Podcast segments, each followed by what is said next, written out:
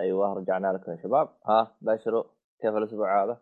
وميت وين ميت مدرسة وياه لا في هاوس اوف كارد الحب رجع شلي الاسبوع ميت. شوف الحين بعوضه بال70 جبت له الاسبوع اللي فات 3 أفلام زي مخيسة. الاسبوع هذا 3 أفلام رهيبة بعدين نتفاهم تقول لي رهيبة خلك ساعة اي قدم من جد. يلا نبدأ الحلقة بقى.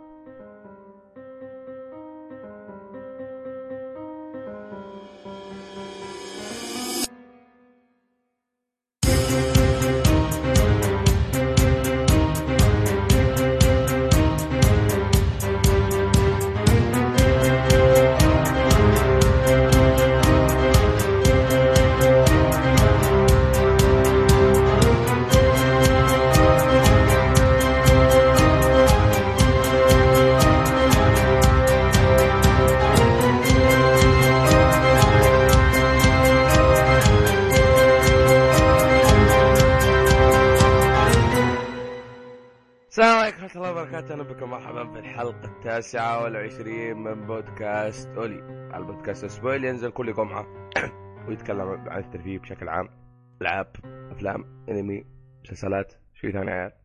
أفلام قلت أفلام ما عارف كمل. خلاص معاكم عبد الله الحياني. مانجا وحاب وكل شيء عموما سامج عارف. معاكم عبد الله الحياني ومع اليوم عبد الله الشريف. يا مرحبا. دحوم السلمي. عبد الرحمن السلمي وسهلا. متلاعب الناس اسمه كده دحوم ايش؟ والله انا متاكد ان الناس اصلا اي عاد ايش اسوي فيك تقريبا القرون تقول لي بتذكر كويس عندي البكره يلا اذكر اسمه انا عموما. اليوم في حاجه خطيره بتصير يلا خطيره التحديثات او ماي جاد اي والله من جد ذكرتني انت كنت بدرعم.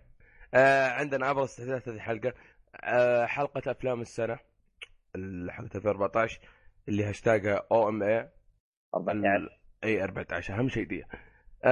حطونا في أسوأ أو أفضل أفلامكم في 14 عشان نقول كلامكم ده في الحلقة. وعندكم نزلنا صورة ألعاب مارش في حسابنا في تويتر. بالنسبة للصورة حقت ألعاب مارش شكرا على تفاعلكم يعطيكم العافية والله صورتكم. بس ايش اسمه هذا بما انها يعني عجبتكم تبغانا كذا يعني نزبط لكم صور يعني اعطونا اقتراحاتكم يعني اذا كانت عجبتكم الحركه هذه نستمر فيها يعني ايوه يعني نستمر ما نستمر اوكي. كمان يمديكم تسمعونا على ايتونز ويمديكم ايش اسمه بالنسبه للاستماع ايش اسمه هذا الوصف فيه برامج اللي هي البودكاست غير على ايتونز لو على اندرويد زي كذا الوصف يطلع لكن مثلا من نفس الساوند كلاود ترى وصف ما يطلع من الجوال لازم من الكمبيوتر ما ادري احسه غبي يا شيخ. ايوه تطبيقهم غبي اصلا تطبيقهم على الجوال تحسه مو مهتمين فيه غباء بدائي اي والله انك صادق ما علينا. عموما هذه ابرز تحديثات الحلقه هيدي. نبدا بالشيء الخطير اللي هو فقره الشفنة بدل شو اسمه بدل الالعاب لانه في العاب كثير لعبناها.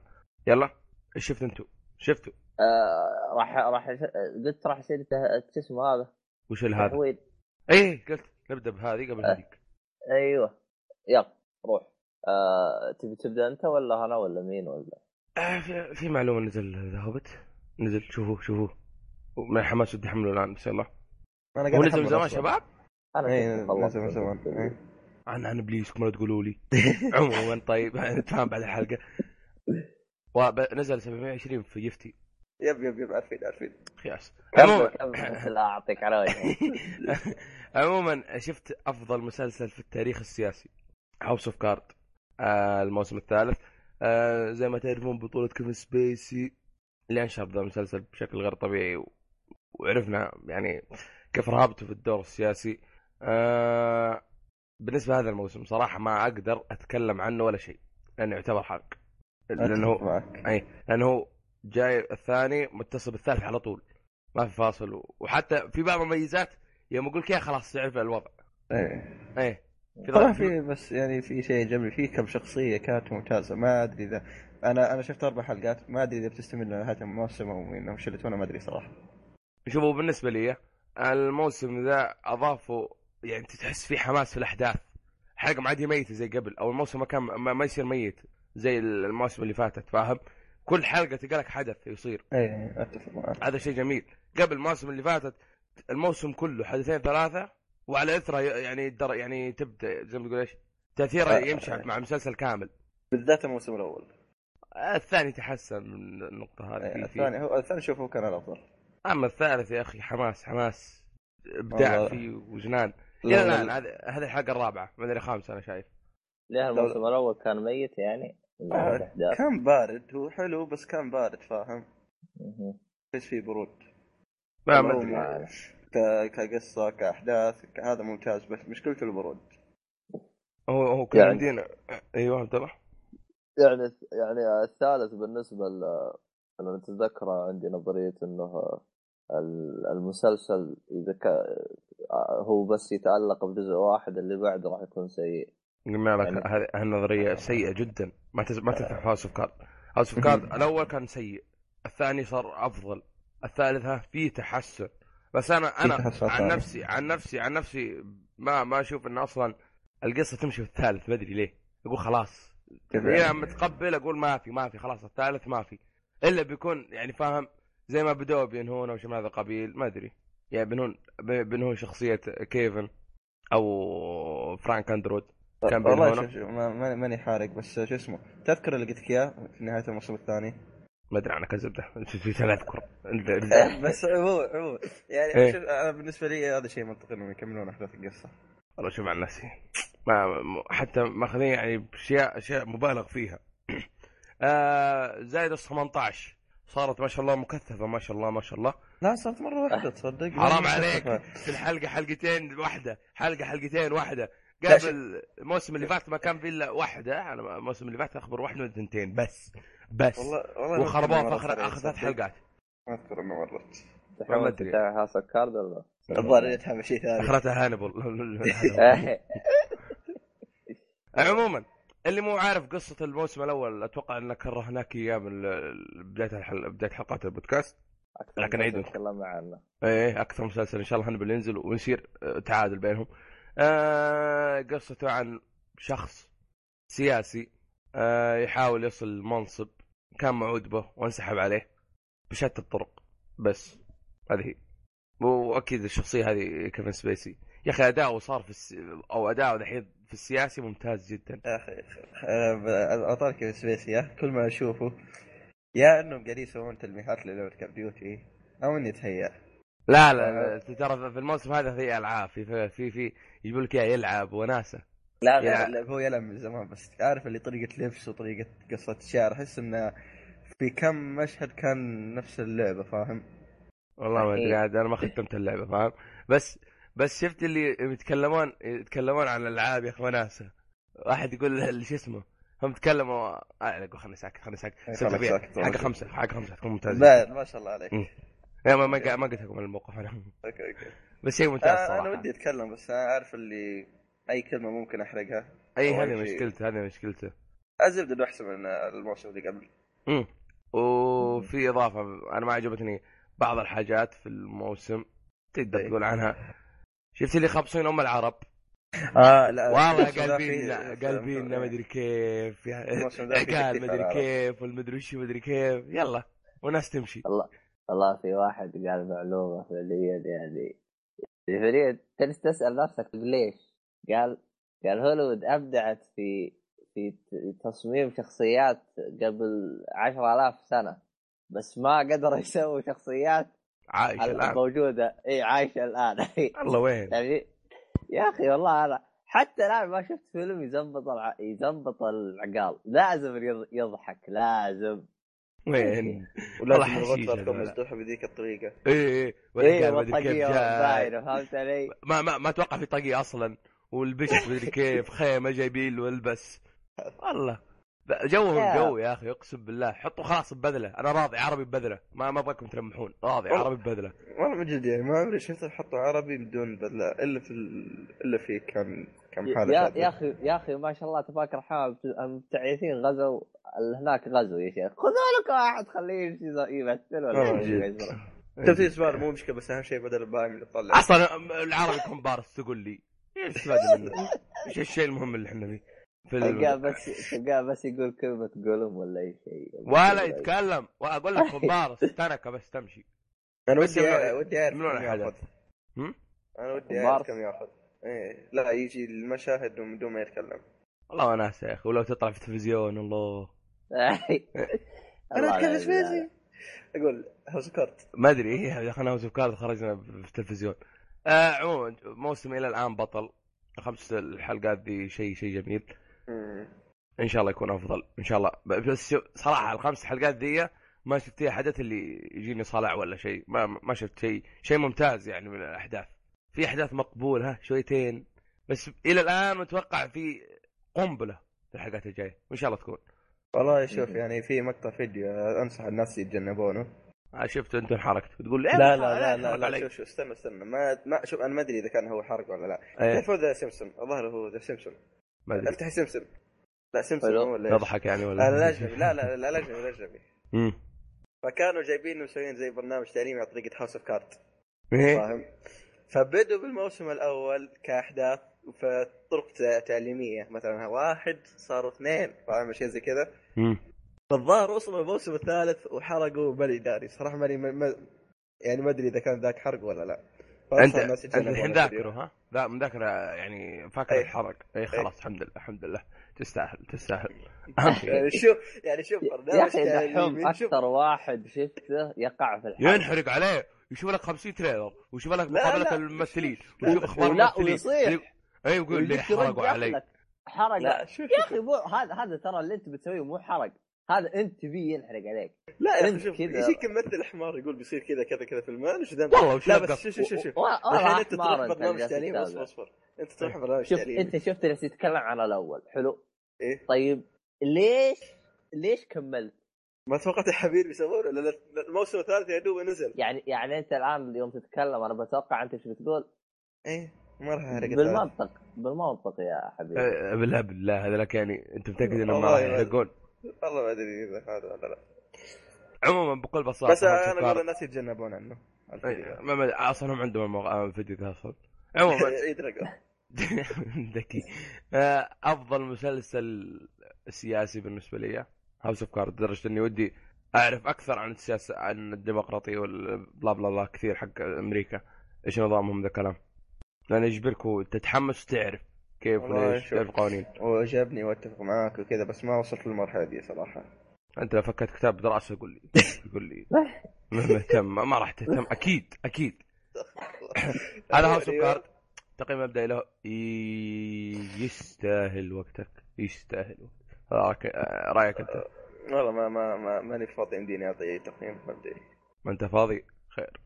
مو ماني فاضي، ما عندي لسه ما بنيت شو اسمه وش ياخذ او ما وش ما ياخذ خلاص وش ياخذ ما بنيت ما بنيت الساعه ما تخلص العماره ما شاء الله. وش جاك قرض ولا ان شاء الله الاسبوع الجاي خلاص سماجه انا ابغى انت وياه خلاص من جد كل واحد يبدا. ايوه اللي بعده طيب خلصنا الخربطه هذه ابدا تكفى باللوجن تكفى ابدا باللوجن تكفى لوجن تكفى طيب احنا شو اسمه انا راح اتكلم عن ذا إلوجن وبتكلم مع يعني بتكلم مع باثنين بنفس الوقت فيلم ذا إلوجن وذا برستيج. ليش بتكلم معاهم نفس الشيء؟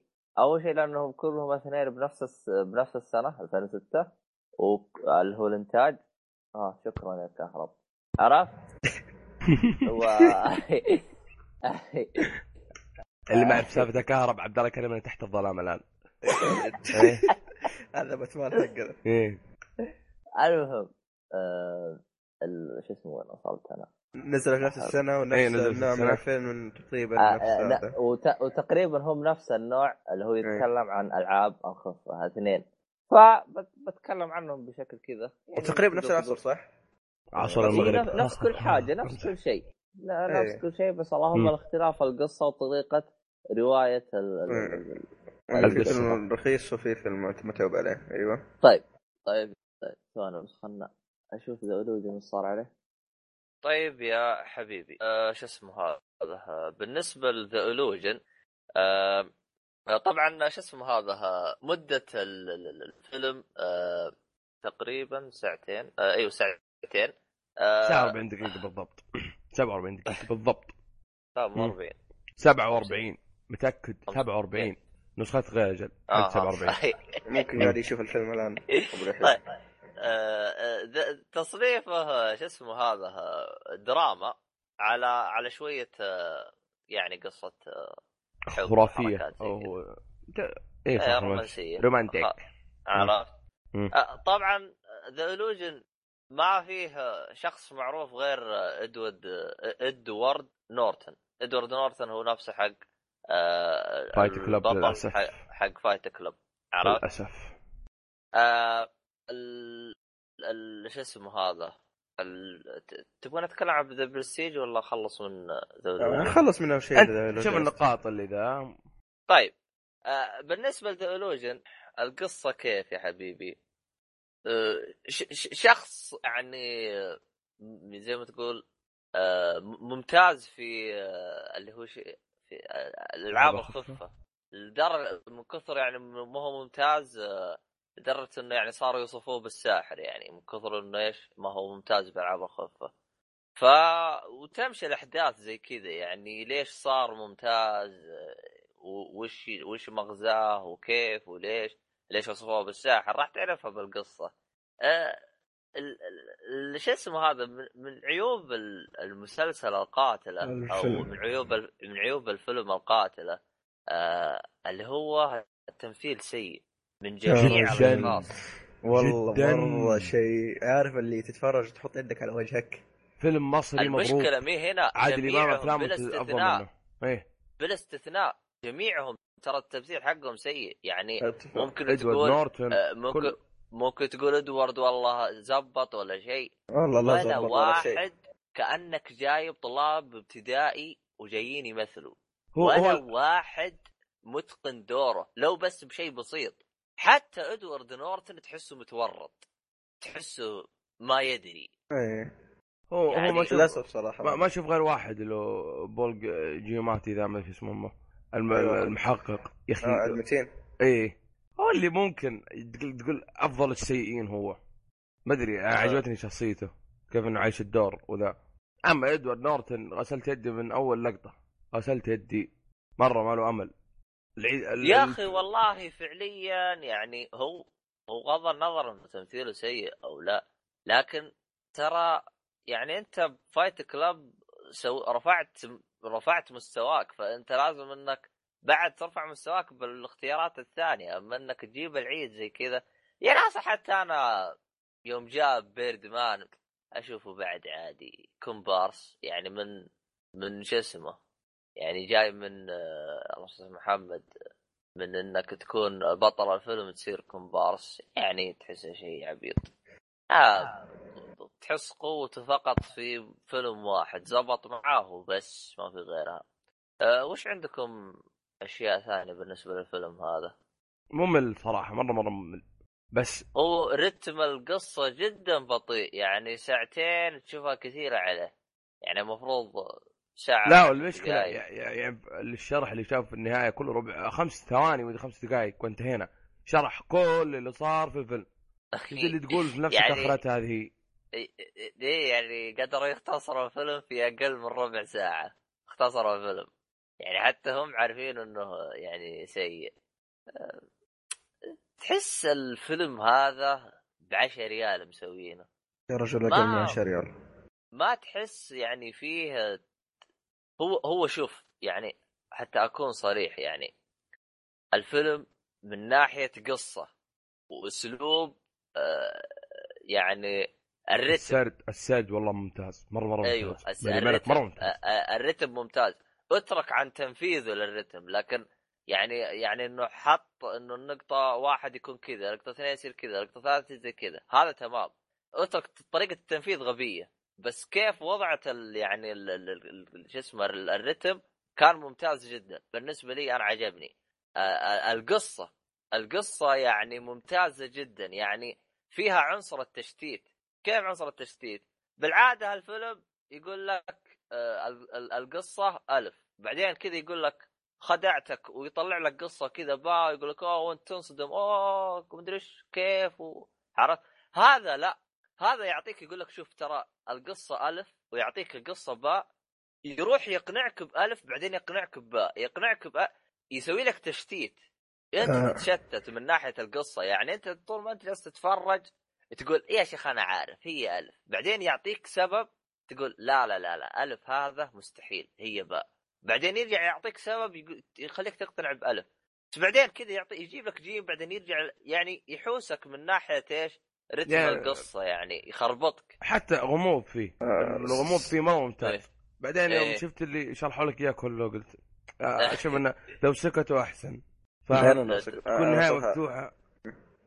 روح لا شوف روح دحوم.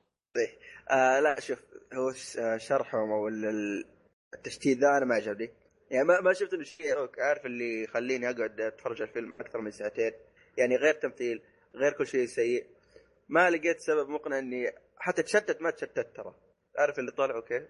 طيب شو انك تتابع اصلا نايم من الطفش؟ لا ممكن الحين ما تحمس مع الفيلم مره، ما عجبك شكله مره، ما تحمست ولا شيء. لا والله انا زي ما تقول ليش كنت متحمس انا، خصوصا يوم قلت لي انت عن العاب الخدع و شو اسمه الخدعة البصرية زي كذا، فكنت متحمس أبغى أشوف شيء. بس مجرد شفت قصة، يعني الفيلم هذا ذا إلوجن مجرد أنك تشوف قصة. يعني إذا أنت بتدور مثلا، يعني إذا أنت شخص تتنرفز من التمثيل فما أعتقد بيناسبك. في أشياء في تعري شوي. في تابعت دحوم أنت من جد والله. لا شوف هذه الأشياء ترى بذكرها، ما ادري اذا كان نايم ابشرك نايم. لا لا لا لا في تذكرت فيه اخر كلام فيه ولا لا؟ في اذكره وفي بس ما في فيه تعري اصلا. حتى التعري اللي جابوه ما له داعي والله. لو شالوه كان واحد يقدر ايش تقول له ايش تابعه مع احد عندك ولا شيء يعني.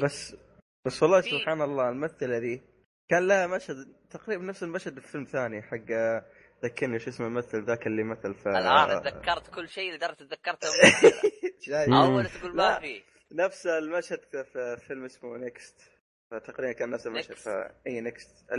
يا أخي مثل زبالة والله ناسي اسمه، خليني أذكرك يعني تفرجت عليه أنا نيكست شباب، تدري اللي تفرجت عليه من زمان بس ناسيه 2005 صح الظاهر. طيب شباب ممكن نقول شو اسمه إنه لو شفناه في وقته ممكن يعني إيش نتحمس أو يجيب. لا والله حتى بوقته يعني.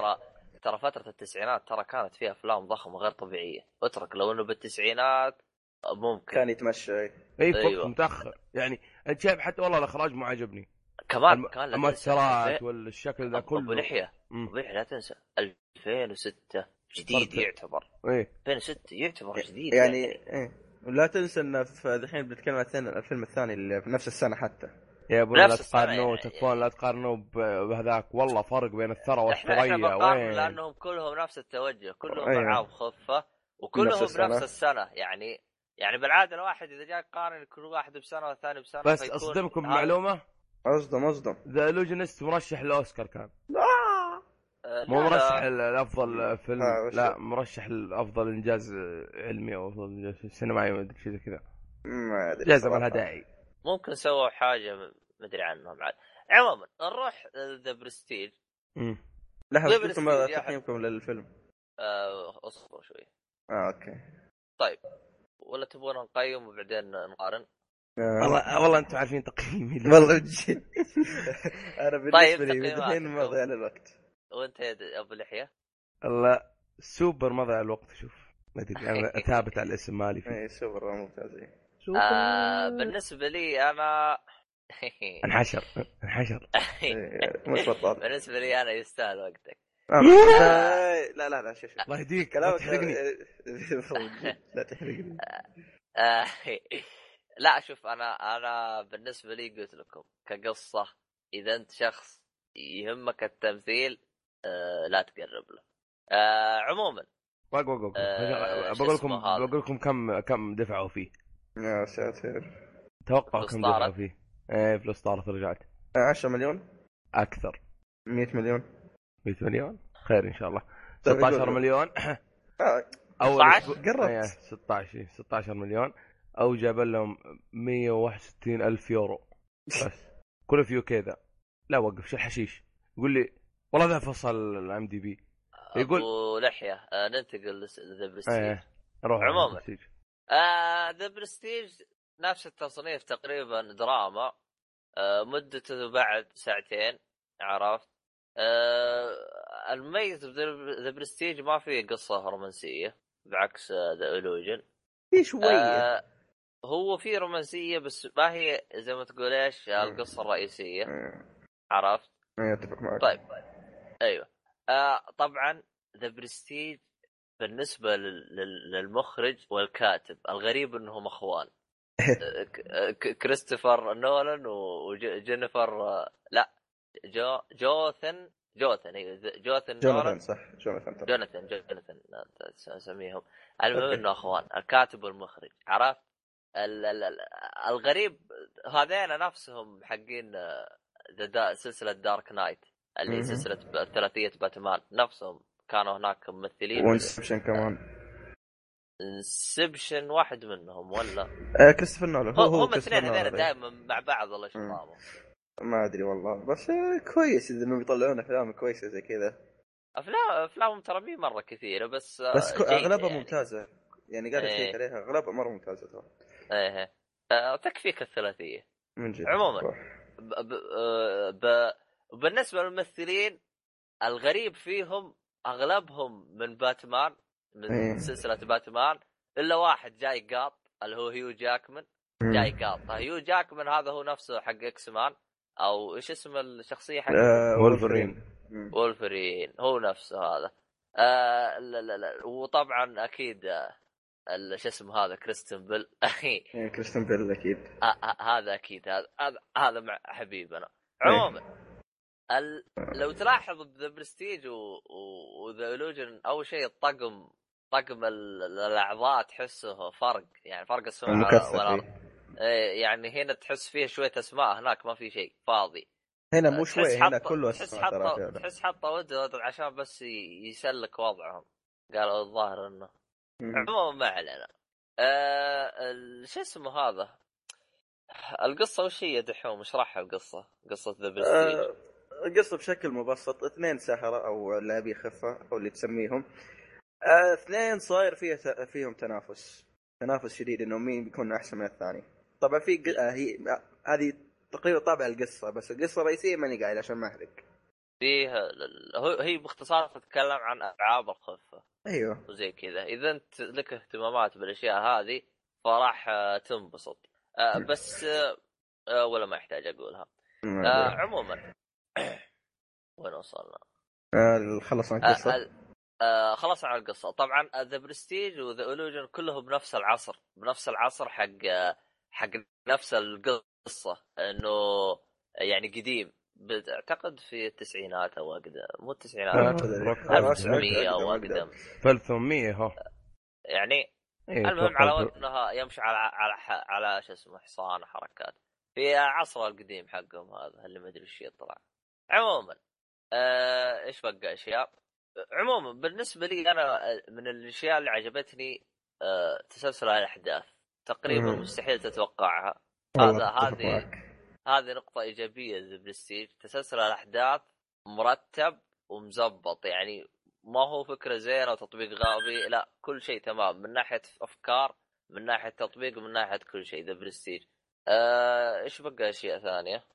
التمثيل أوهو التمثيل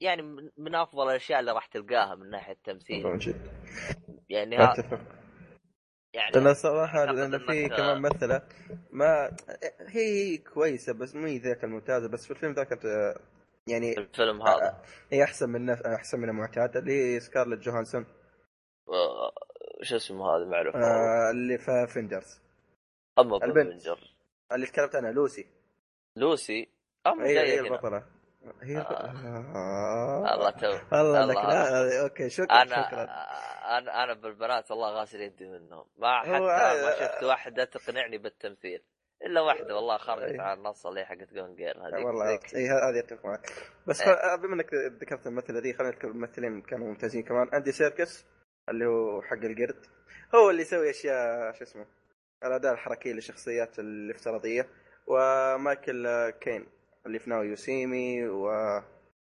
الشايب يا ابو شرف تعرفه ناو يوسيمي اوكي ظاهر انك ناسي ايه كمل تمثيل كان مره ممتاز في الفيلم ما في الوقت الحالي مخي طار عموما ما عليه بخرب ايطالي تكلموني لو نسيت الخرابيط ذيك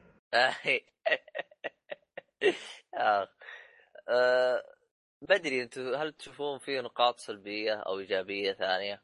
والله شوف في نقطه ممكن كانت مزعجه شوي اللي هو ان احيانا فيلم رتم الفيلم احيانا يكون بطيء فاهم احيانا يكون بطيء غير كذا يحاولوا يشتتوك يا اخي انا ترى شوف انا في المره الثانيه تفرجت عليه انا مرتين في المره الثانيه تفرجت عليه مثلك. عرفت كنت مركز فكنت عارف كل شيء اول مره يا رجال اختبصت يا رجال لدرجه اني يعني قد تستغربون لكن درجه اني صرت اضيع بين هيو جاكمان وكريستن بيل فعليا ضيعت بينهم صرت ما اعرف مين هذا ومين هذا حتى اكون صريح يعني يوم شفته بالمره الثانيه قلت والله يختلف الشبه ليش ذاك اليوم شفته بنفس الشيء انا ما ادري يعني جلست اقول الحين مين هذا ومين هذا فكان جدا غسل مخي يا رجال بل يلا قدرت افرق بينهم فكان عنصر التشتيت فيه مكثف لدرجه غير طبيعيه يا رجال اي صح ما تقدر تركز زي الناس يعني وفي كمان نقطه ثانيه في عارف اللي يوم يتنقلون للماضي ولا الحاضر الحركه دي هذه احيانا تجيب العيد فيك يا اخي انا يوم شفتها مره ثانيه تشوفها بسيطه بس يا اخي اول مره شفتها عجزت اتقبل او عجزت افهم انا باي عصر بالجديد ولا بالقديم حدد واضح يعني ما يقول لك ان انتقل لا على طول كذا في وجهك هو يجيب لك انت من نفسك تكتشف ايوه انت بالجديد ولا بالقديم بالعاده الافلام الجديده يكتب لك قبل 20 سنه أيوة. بعد 20 سنه باليوم فلاني باليوم اللي قبل هذا ما يعلم انت وفهمك للقصه اذا انت مفهم يعني لو انك ما انت مركز بشكل بسيط راح تضيع هذا برستيج اذا ما انت مركز بشكل لو فهيت شويتين بس راح تضيع راح تعرف الوضع ايوه هذه تعتبر سلبيه وايجابيه بنفس الوقت يعني هو يحتاج تركيز يعني اللي ما شاف الفيلم ننصحك ركز ولا بتضيع مره بتضيع لدرجه انك بتشوف مره ثانيه بس اللي كنت بقوله والله نسيت اوصل محمد ايوه يوم تشوفه مره في اول مره عارف اللي تمر عليك اشياء تقول اوكي حلوه يوم تشوفها مره ثانيه شوف ان اشياء مره منطقيه فاهم يعني ما تحس انه شيء انا في اشياء ترى هو لانه في حاجتين قريبه لبعض فاحتمال مخك يضرب ترى بعدين اكتشفت انه هذه شيء وهذه شيء بعدين يوم شفته المره الثانيه اوكي ففي اشياء يعني احتمال انك ترى تفهمها غلط من كثر يعني الحوسه اللي موجوده بالفيلم يا اخي هذا اكثر فيلم شفته يحاول يشتتك بدي فيلم ثاني انا ناسي انا والله ما ادري بس هذا شتتني لدرجه في الوقت الحالي هذا اكثر فيلم شتتني تشتيت غير طبيعي يا رجال وفي حركه صارت في المني حارق بس يوم شفته مره ثانيه قلت اها كذا طلع الوضع نفس طريقتك والله في اشياء صارت فهمتها بس يوم شفت الفيلم ثاني مرة لقيت انه هو ما هو كذا انا مخربط بين الثنتين فهمت علي فطبعا ما اقدر ادخل بالتفاصيل ما اقدر اقول لك انا ابغاش مخربط لان انا بعدم لك ابو القصة فانت ادخل وخربط وعدو والله يكون معك لا يعني في دبليو هنا يتفوقوا في نقطة المنطقية على ذا إلوجينست حتى لو انهم شرحوها مستحيل تتقبل الفكرة فاهم خاصة تطبيق الفكرة تطبيقها كمان فاهم والله هو في اشياء شرحهم منطقي بس شفت لا فكرت بشكل منطقي تقول طيب كيف كيف فجأة عرفها هي كذا هو كيف. والله بجد اتفق معك يعني، خاصة ذا لوجس في النهاية عارف اللي يوم اللحظة الكبرى ديك إيه؟ ما شاء الله عليكم والله على واخرتها قلب شارلوك كذا وفهم كل حاجة. ذا لوجس ده لوجس ماشي، بس خلنا ذا برستيج. ذا برستيج مرة ممتاز خاصة النهاية، شرحهم للنهاية في كل شيء تفوق على ذا لوجس فاهم. أبركادابرا ها أتوقع أن شو اسمه تقييمكم واضح له وبين خلاص على ذكر كلمة. بالنسبة لي أنا ذا برستيج يستاهل وقتك. بالنسبة لي أنا أشوف أفضل ذا برستيج على ذا إلوجن.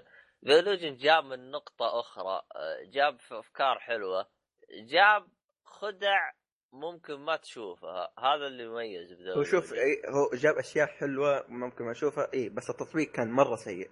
أيوه هو اللي ضر ذا إلوجن التطبيق يعني. شو اسمه هذا اللي على 10 ريال جايبينهم عشان يشتغلوا على الفيلم يعني، فعليا أسعار الفيلم. حتى لدرجة إدوارد نورتون المفروض قيمته اللي جابوها يجيب ممثلين زي الناس بدل اللي جابوهم يعني. الظاهر 16 مليون راحت عليه، ما أدري عنه أنا والله يعني فعليا للأسف يعني. تصدق أن كثير الصغار أفضل منهم بكثير بالنسبة لي والله. مو غريبة. لحظة أبو لحية أنت. مش أنا. تقييم اللي شو اسمه. برسيجي بس معك. وتسأل أنت. بصمة أكيد. أنا حسيت مضى للوقت. لا وين. لا صح أوكي. خلاص. طبعا هذا يمكن أول وآخر فيلم نتفق عليه بنفس الرأي ولا. ليش ما ادري على حسب لا وقف ترى انت قال لي يستاهل وقتك. لا انا ما قلت لي يستاهل وقتك، الا قلت يستاهل وقتك. مسجل ترى كل شيء. انا قلت يستاهل وقتك ذا إلوجن، ما قلت ذا برستيج كمان. لا سالتك عن ذا برستيج قلت عموما مسجل يستاهل بصمه التاريخ صح. بصمه ايوه اكيد يعني شيء هذا يعتبر من ايش يقولوا له من نوادر او ايوه من التحف، من الاشياء اللي لازم تشوفها قبل لا تموت فهمت علي. انا لازم اوضح عليها ترى في تعري اثنين يوم تعري اثنين. شوف انا قلت لكم يعني الممثله ذي قد ذكرتها بس ما اذكر متى. الممثله ذي ترى وضعها يعني معليش في فيلم توقع اي في فيلم الا لا لوسي كان فيه معليش اسف بس يعني مفهوم الوضع يعني. اذا شفت فيلم هذه الممثله فيه يعني انتبه. ذا برستيج والله خربوه يعني، حتى الافكار اللي قدمها زي كذا كانت ممتازه، بس يعني كان لو خلوه عالي كان افضل يعني. لو شالوا هي كلها الظاهر كلها ما تجي 5 دقائق والله لو شالوها ابرك والله. شوف عشان بس عشان اكون صريح هذا اول مره اشكرهم بي سي 2 على انها شافتني ورثني ذا الفيلم. والله عندهم اشياء رهيبه يا اخي. ايوه شفت مره ثانيه. هو وانا اخوك اصلا طرق التعرف عليه على شو اسمه هذا ما كنت أعرف أنا، فجأة كذا شغلوا لي إياه وجلست أتفرج. والله زيك يا أخوي يا رجال درجة إني رحت أبغى سوسر ماسك نفسي أنتظر إعلان يجي فهمت علي. والله أخس ما في اللي تشوفه لايف فاهم أو تشوفه على القناة، ما يديك توقف تمشي فاهم، ما يديك تسوي شيء، ما يديك توجع. حتى أنت بعض الأحيان بعد نظام بسيتو قديم ما يقول لك اسم الفيلم وكما تلاحظه فاهم. لا في حركة سوي أنا أشوف اسم الفيلم أي غير أنت تسوي حركة. أما أنا عنيتي أطالع شو الفيلم ذا مو فعادي من فرقة معي عموما. أتوقع سواء أنا أضيف فيلم في فيلم بعد نفس الطريقة ذا عن العاب كيفهم بجيتوها. لا بجيتوه. هو الفيلم هذا كان نايو سيمي ولا كيف إيه خلاص شيء جل الفيلم. لا شوف لو نايو سيمي اربطه مع الجزء الثاني ونشوفه ايه يعني عشان نتكلم ان شاء الله. طيب كذا خلصنا من اثنين هذينا. طيب على طاري تحفه ايش ايوه تحفه بالنسبه لي يلا ابدا. ايه شفت فيلم ذا كينج سبيتش خطاب أيوة. الملك. الفيلم ده نزل في 2010 بالضبط. لا 2011 في وين بالضبط؟ لا 2010 طول الفيلم ساعتين تقريبا ساعتين. تصنيفه بايوغرافي وثائقي يعني قصة واقعية تقريبا تقريبا او وثائقي. اي دراما وهيستوري، هو قصه واقعيه صح، يتكلم عن الملك شو اسمه كينج جورج ظهر 5 و 6 حق بريطانيا. قصه الفيلم او قصه الادمي ذا، الادمي ذا ما يعرف يتكلم، فاهم اقول لك، عنده رهبه، مو ممكن رهبه صح، تعتبر رهبه، ما يعرف يتكلم للناس، لا ما يعرف يتكلم للشعب، فما يعني حط في بالك ملك، فاهم؟ فقصه الفيلم ايه؟ طب طفي الجوال اللي بيدك طالع. ايوه قاعد بشوف النقاط اللي كاتبها، معليش اسف اذا كان الصوت طالع. الزبده يعني زي ما قلت ان الملك ذا ما يعرف يتكلم، فقصه الفيلم انه راش يعني جونو، يعني جون عند دكتور اللي يمثل دور دكتور اللي هو شو اسمه جيفري رش، اللي ما يعرف تعرفون سلسله بايرتس ذا كاريبيان، ايه تعرفون القرصان اللي وضعه غريب جاء في الجزء الاول، هو شخصيه شريره كان في الجزء الاول، هذا ذاك رهيب يا اخي، ايه هذاك. والممثل الملكه كولين فيرث، وزوجته هيلينا بونهام اللي تكلمت عنها في الحلقه اللي تكلمت عن فيلم غنائي، يذكرون اسمه والله نسيت اسمه، الزبده اللي قلت ترتيله سيء. ايش اسمه؟ ايش فرنسي؟ اي فرنسي، ايه نسينا اسمه. خلنا نخش اللي عجبني وما عجبني في الفيلم. مزربه اي صح عليك نور، انت نفر كويس. اللي عجبني وما عجبني في الفيلم ان اللي عجبني الحين التمثيل جدا ممتاز، فاهم؟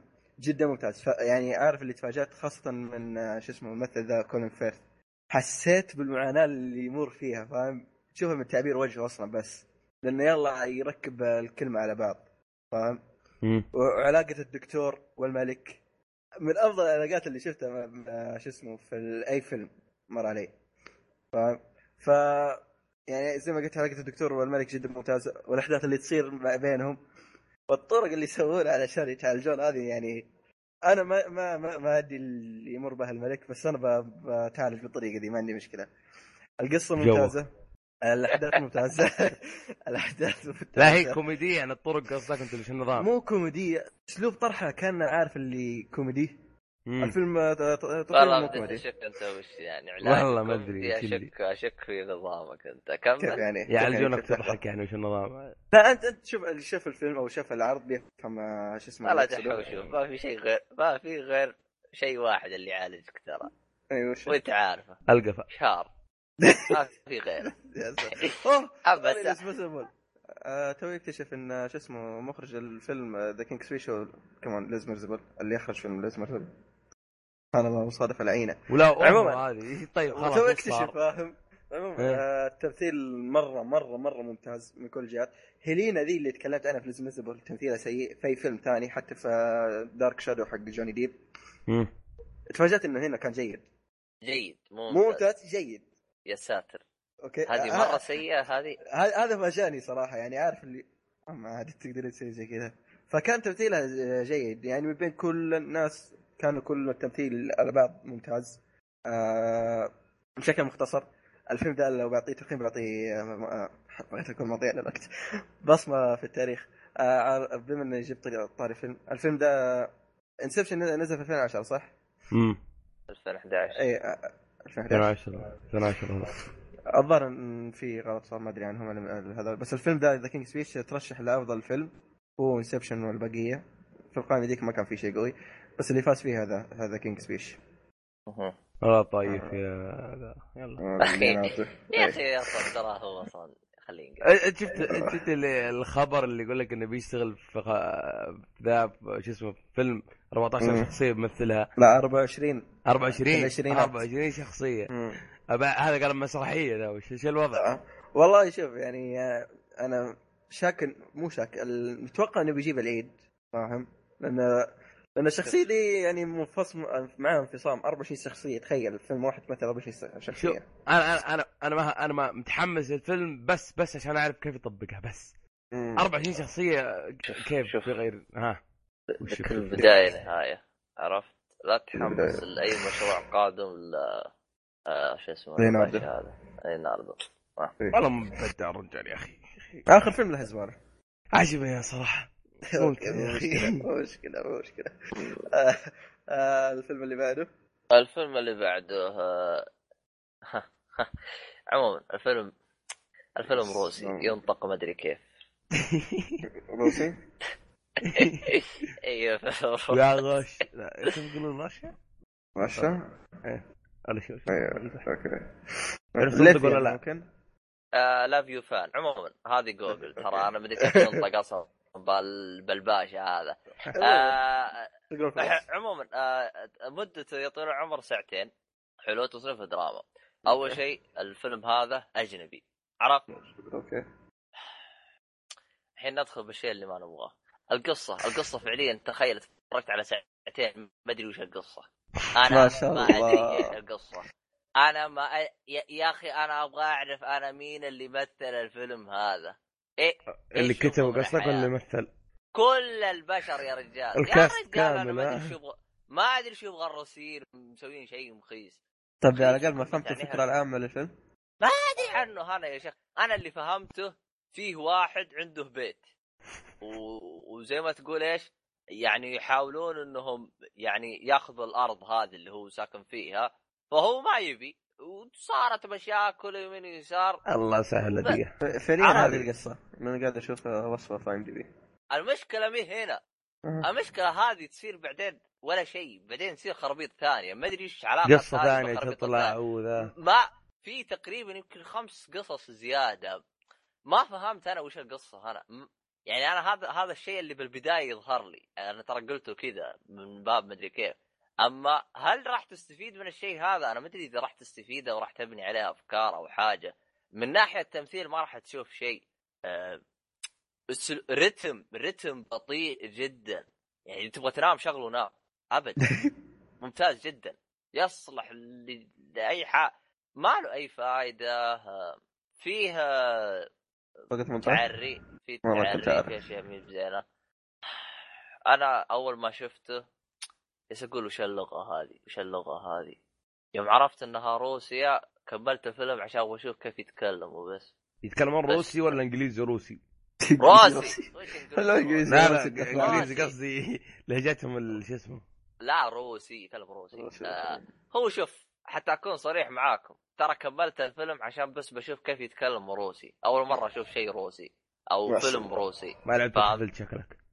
باتلفيلد يا أخي باتلفيلد يقولوا روسي إنجليزي قرناطة هذا لا روسي هذا إسباني وش يعني ما أدري روسي كمان. اللي استغربته بالروسي يعني حتى لو إني بكلمك بشويشي تحسهم يهاوشون يعني تحس تعبير وجهه يهاوش هو بيكلمك بشويش فهمت علي؟ لا فيك حتى هو يتغزل تحسه يهاوش. انا ما فهمت لغتهم هذه ما فهمت لهم انا فما ادري. الفيلم هذا ما انصحك تتفرج عليه مره ما انصحك حتى تشوفه حتى على قولته باللحيه اذا عديت على البوستر وضيعت وقتك. هذه ايوه هو ما ادري ايش كان الفكره اللي بيقدمها يعني هو فيلم اجنبي لكن هذا أسوأ فيلم اجنبي مر علي. يمكن ايدي ارحم يمكن حتى ايدي كان يتكلم عن كفر والعياذ بالله. عموما ولا تقييمه سوبر ما ضيع الوقت ولا لا اوكي خلص كذا خلصت عندك فيلم انت انا عارف عندك افلام بس بما انك جبت طاري فيلم اجنبي فانا عندي كمان فيلم اجنبي اللي هو يا اخي شفت طلعت افلامك سبحان الله يطلع لك فيلم وعندي فيلم اجنبي لا شوف والربط عنده سيء ما شاء الله عليه سيء. ايوه يا اخي تعلم الربط تعلم ولا يقول لك تحفه وش دخلها بفيلم يقول لك ما ادري شو لا يعني تحفه يساوي زبده. كمل الفيلم الاجنبي ذا هو فرنسي نزل 2011 فهو بايوغرافي كوميدي دراما قصه واقعيه كمان. قصه الفيلم كيف اقول لك اياها مشلول شخص مشلول يبى يكون عنده ليش هيات بالله اوكي يبى يكون عنده حبت يشل انت ما شاء الله عليك لا خلاص انا قصة الفيلم انه زي ما قلت هذا شخص آدمي مشلول عنده إعاقة ما يمدي يتحرك نهائيا فحب يجي هو عنده خدم بس يبى خادم زيادة. فصادف انه في واحد جاء ايش واحد اسمه الممثل عمر سي هذا ما يبى وظيفه بس جاي بيقدم وانتهى الموضوع. قبلتني ما حتى لو شفت شو اسمه يعني كيف قدم الوظيفه يعني هذا مستحيل انت تقبله ترى. اخلص كذا ها اي اشتغل روح عني. فتبدا القصه من هناك. فالاثنين دول تصير بينهم مواقف او علاقات او اللي تسميه. الكوميديا اللي في الفيلم مهي الكوميديا المبالغ فيها زي ما نشوفها، كوميديا زي ما نقول حواريه، فاهم؟ مو طحتي، فاهم؟ فكان الكوميديا والربط بينهم كان مره ممتاز. القصه كان في قصه، القصه الرئيسيه سواء شو اسمه الاشياء الشخصيه اللي تصير لهذا الخادم او المشلول، هذه كانت حلوه بس مو ذاك الشيء اللي تخليك انك تشوف الفيلم علشانه، فاهم؟ الفيلم يقول في انه في الفيلم ما في فوق 18، في تلميحات بس ما في. رتم القصه بطيء مره بطيء، انا شفته مع كم واحد لدرجه انه في واحد منا نام، فاهم؟ واحد منا نام. مده الفيلم تقريبا ساعه شوي، لا ساعتين، قرب يكون ساعتين. فهذا بخصوص الفيلم. التمثيل بين جيد إلى ممتاز، في الممتاز هم الاثنين ذولي، أما البقية جيد إلى تحت، فاهم؟ ففي أشياء تطرقوا لها، يعني في أحداث تطرقوا لها، يعني ليتهم ما تطرقوا لها، يعني ما لها داعي، لا تفيد في القصة ولا تفيدني كمشاهد، فاهم؟ فبشكل عام الفيلم ده مش بطال، أقول أنا مش بطال. حلو. طيب فيلم أخير أتوقع هذا كانت اسمه ولا لا؟ بالله تذكر رايك عن فيلم ما ذكرت اسمه فاصل على طول شلي. والله ما ادري اذا ذكرت اسمه ولا لا، الناس مصاب وقف ما اتوقع انك ذكرته. لا شو اسم الفيلم ده؟ انتشبوز الظاهر شيء زي كذا. ايه المفروض يعني ذكرته. ايه نروح للفيلم اللي بعده. الفيلم اللي بعده عندك ولا عندي؟ انا خلصت اقول لك عبد الله قول. طيب بعدي على فيلم على السريع اللي هو ريد دراجون. ما شاء الله. طبعا قصتك ولا تتطرق القصه بالله لا مستنيين هانبل والله. خلاص طيب ثاني مده الفيلم ساعتين، عرفت؟ التصنيف حقه جرايم على خرابيط زي كذا، عرفت؟ تقاطيع. ايوه ريد دراجون. طيب ريد دراجون هذه القصه قبل قصه ذا سايلنت اوف ذا لامب اللي تكلمت عنه اول. القصتين هذه مع بعض مرتبطه. اي مرتبطه. هذا رقم واحد. رقم اثنين اذا انت شخص تتابع هانبل ما انصحك تتابعه، لان أيوة. هذا لان القصه هذه مرتبطه بهانبل او نفس هانبل تقريبا، يولع نفس الروايه، نفس الكاتب اللي هو توماس هاريس. طبعا بريد دراجون ترى موجود ادوارد نورتن. والله انا اسبوع هذا اسبوع ادوارد نورتن. والله طيب اقول لك اداء صاحي ولا هذا اهم شيء ولا ذبحوه؟ الظاهر انه الفيلم ذاك هو شوف في الفيلم هذا بالتحديد تحس اداءه فايت كلوب بس اهدى. هناك كان خبل منهبل، هنا نفسه بس هادي، فهمت علي؟ بعقل يعني شو اسمه هذا، يعني كان تمثيله متوسط. هل يقارن فايت كلاب؟ لا، فايت كلاب شيء ثاني بس يعني جيد. اي جيد يعني احسن من الزباله حق شو اسمه ذا إلوجينست. ذا إلوجينست افضل منه بكثير يعني. حلو. هو الجرام يا دحوم. اي عارف عشان كذا توي كنت بقول، بس اذا كان في سبب يخليني اشوف الفيلم ذا بقارب بين الشخصيه اللي اداها هيدوت نورتن واللي كانت في المسلسل، لانه في المسلسل كان مره ممتاز. اي ما اتوقع يوصل له هيدوت نورتن، لان صراحه ذاك اداء لدرجه انه تقمص الشخصيه، تحس هو خلاص هذاك مره خش جو عميق. لا بس ترى تقصدك انه دور هو البطل؟ لا انا قلت اني ودي اشوف الفيلم ذا علشان اشوف الشخصيه اللي اداها ادوارد نورتن باللي في المسلسل. هو شوف توجه الفيلم غير توجه المسلسل. انا اعرف توجه بس قصدي بس هي مشكلتها نفس الروايه، نفس القصه، نفس الروايه، لكن توجه الفيلم غير عن المسلسل. بحث فقط توجه لنفسي، ما ابغى اخرب عليك، ما ابغى سواء اللي عنده الفيلم ما ابغى اخرب عليه ولا اللي بيتفرج على الفيلم ولا بيتفرج على هذا. عموما طبعا بالنسبه لي انا الشخص اللي تفرجت عشانه الفيلم اللي هو أنثوني هوبكنز. هذا موجود في المسلسل ولا مو موجود؟ لا. مساكين هذا هو أسطورة الفيلم. طبعا هو موجود في The Silence of the Lambs، هو موجود وموجود بالهذا. عموما في لقطات عشان هذا القصة مرتبطة بالقصة The Silence of the Lambs أو القصة تكملة، يعني اعتبروا Red Dragon الجزء الأول The Silence of the Lambs بالجزء الثاني، اعتبروه زي كذا، فهمتم؟ فراح تلقى في مشاهد أو في بيوت أو في نفس الشيء، في ممثلين نفسهم. بالبداية أنا قلت وقف إيش الغباء هذا، بعدين اكتشفت إنه يقول لك ترى تكملة، ترى هذا هو تكملة، يعني نحن وش اللي تكملة ثانية ضيعت أنا رسالة فذلان بالجزء الثاني، ريد دراجون الجزء الأول. أوكي. عرفت. أوكي. القصة زي ما قالوا باللحية ما أقدر أقولها. بس بخصوص أنتوني عبد الله اللي تكلم عنه، شوف أنت أداء مدس شو اسمه كل سن بدأت تفهم، بدأت تفهم معي ديك الساعة. مو تشوف أداء ذا بعدين تفهم معه. أي. نتفهم عاد مع بعض. يعني خلص المسلسل نتفهم كله ده. والله شوف أنا بشوف المسلسل إن شاء الله، لكن ما اعتقد بيتفوق على أنثني، ترى أدى أداء غير طبيعي ترى. حتشوف بقى انت، حتشوف بقى لا شوف حتى ذاك، بس ما ماني في وضع مديني اقارن بين الاثنين دول، لما شفت أنثني والمشكله ما يبان تعرفه هذاك من الحلقه الاولى، يصير شوفك الحلقه الاولى واعطيك خبر. والله ما تحدل تصدق هانيبال، والله ما اذكر متى يبان هذا كحلقه اول 5 حلقات اتوقع، او 5 حلقات لان ما راح يظهر لك الا متاخروه. اها نشوف إن شاء الله وأعطيكم خبر. عموما كذا يكون خلصنا من ريد دراجون. طبعا تقييمي له اللي هو يستاهل وقتك.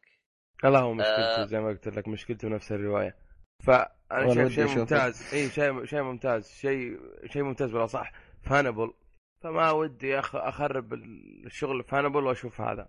وكمان للأسف حتى لازم أشوف هانبل عشان حرق في بعض المشكلة. الحمار ده اللي فكر فيها من بس أعرف ونفسه كاتب وفي ناس أخذها مسلسل سواه زي كذا. عموما معنا بس ودي أول شيء بس حزنوني بس حقنا الفيلم ذا، أن الفيلم كلف 78 مليون وجاب 6 مليون بس.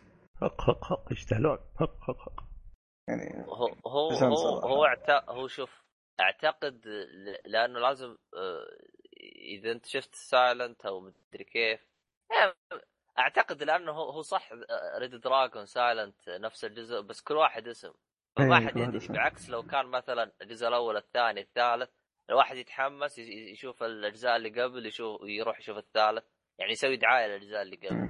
بس انا كذا شو انا الجزء الاول تقييمه مره ممتازه اللي هو ذا سايلنس اوف ذا لامبس، تكلم بالتاريخ. اما الثاني ده يتكلم عنه ترى ممكن السبب اللي خلى الناس كثير ما تشوف انه تقييمه ترى مره طايحه، عشان كذا ما جاب على من اللي شو اسمه.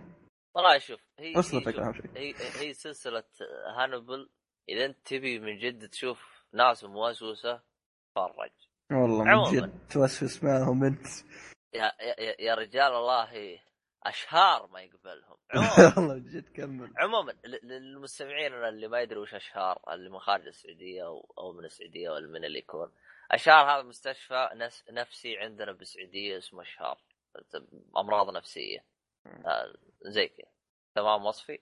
يب والله طايف حدد على وضعي. ايوه طايف. عموما طيب انا الان بروح الفيلم ولا لا وين؟ لا يا ساتر انت ما غبت ما شاء الله عليكم، حضر لي قرون يا رجال. وش اسوي لك بدحوم؟ اتفقنا احنا على المهم ما علينا. بروح انا الفيلم تروي. خلف الكواليس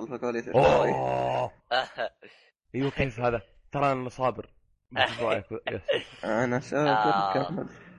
تروي هذا نصحني فيه شخص عزيز علي. طبعا انا ايش اسمه بالبدايه انا استهانت فيه، طبعا هو حرق علي طبعا الله يويه. ايش اسمه هذا تروي هذا من بطولة الباشا براد بيت، عرفت؟ ما تلاحظون ان هذه الحلقة حقت فايت كلاب يعني بطال والله كذا الوضع كله براد بيت. مدة 3 ساعات ما شاء الله الفيلم، ما شاء الله ما شاء الله. طبعا القصة الفيلم هذا قصة مشهورة مأخوذة من بيت شعر اللي هو هورمر اللي كنت تسأل عنه يدحوم. هذا سوى قصيدة، القصيدة هذه هي قصة الفيلم هذا، فهمت علي؟ طبعا اللي كتب القصة اللي هو ديفيد ديفيد بينيفو للي ما يعرف ديفيد بينيفو هو نفس الكاتب حق سلسلة Game of Thrones المشهورة. مسلسل مو المسلسل اترك هو اللي زي ما تقول يزبط السيناريو على الحوار، يعني ياخذ القصة يقسم الأحداث من ذا كلام اي قسم الأحداث زي كذا يعني باختصار كاتب ممتاز. بس بما انك جبت طريقة اللي ما يعرف مين هو كاتب الكتاب او كتاب سلسلة جيم اوف ثرونز جي ار ار مارتن. اي جي ار ار مارتن بس يعني جورج ار ار جو اللي هو بس ما له سريع. عمو تروي قصته يا حبيبي طبعا قصة تروي ما ادري هي قصة خرافية ما ادري شيء ما بشطح لك او ما بقاطعك قصدي ايش اللي اشطح لك. هومر ذا متى مات؟ هومر ايه هذا بالقرن 19 بداية 19 من 18 عموما يعني اللي ما يعرف متى مات لا ولد في سنة 800 ومات في 850 يعني بالضبط يا ضعيف من زمان كتب القصيدة هذه انا استغربت يوم شفته لكن شفت هذا طبعا انا عرفت انا لاني ادرس عنه عموما ما علينا. شو اسمه هذا القصة طبعا القصة احداثها قبل 3000 سنة يعني قبل لا يكون يعني على وقت الرومان والفرس قبل عيسى يعني زمان قبل الميلادي فهمت؟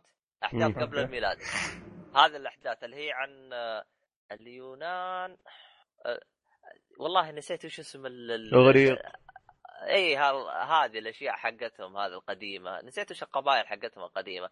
المهم انه شيء قديم مغبر من جد يعني فهمت علي؟ يعني جهلي كانه حقنا عرفه. شفت حق هذا حق سنة رومان هو نفس العصر هذاك شو اسمه؟ جريك الجريك الالماني اي 300 دي 300 غريقي ايوه عرفت. القصة يا طول العمر انه نفس فيه مدينة طروادة اللي هي تروي بالانجليزي بالعربي طروادة.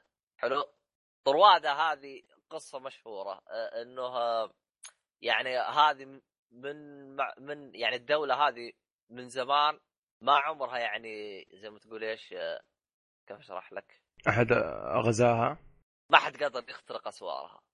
هذه القصة يعني المعروفة يعني حتى للي له بالكمبيوتر يسمع حصان طروادة اذا انت بتعرف ما راح يضحك بالفيلم هذه قصه حقيقيه اي هذه حقيقيه قصه حقيقيه دي هي قصه مشهوره ما بدري عنها عاد انا حقيقي والله احنا صغار ما ادري بس هذا معروفه.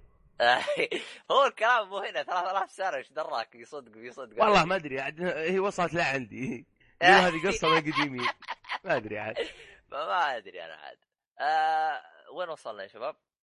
عن طروادة المدينة وذا كلام ايوه طروادة القصة باختصار عن طروادة والاشياء هذه حصان طروادة لعنة اللي بيعرف زي كذا فهذه هي القصة باختصار. طبعا الممثلين هنا يعني كان تمثيلهم ممتاز بس في حالات يجي جيد في حالات بس في الغالب يكون ممتاز. متى يكون جيد او يكون رخيص لجاس يصيحوا انا ما ادري ليش الفيلم هذا ما يعرف يصيحوا جميع الممثلين حتى براد بيت ما عرف يصيح ما ادري ليش يعني ليش الفيلم هذا ما عرف يصيحوا انا ما ادري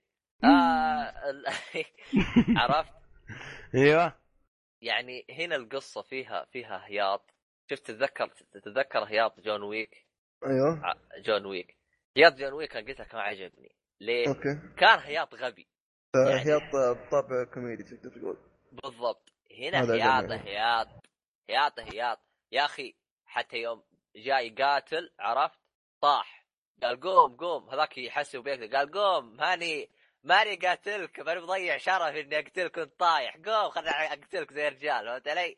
هياط ما في يعني نظام إني قاتل خرابيط هذه طبعا هذا الشخصيات الرئيسية يعني فيجيك كذا يوم يقاتل يقول يعني تحس من جد من جد جلد يا شيخ. يجيك يقول لك يا شيخ انا اتشرف اني اقاتل جنبك وزي كذا يا اخي، تحس من جد انك بحرب، حرب القديمين يعني.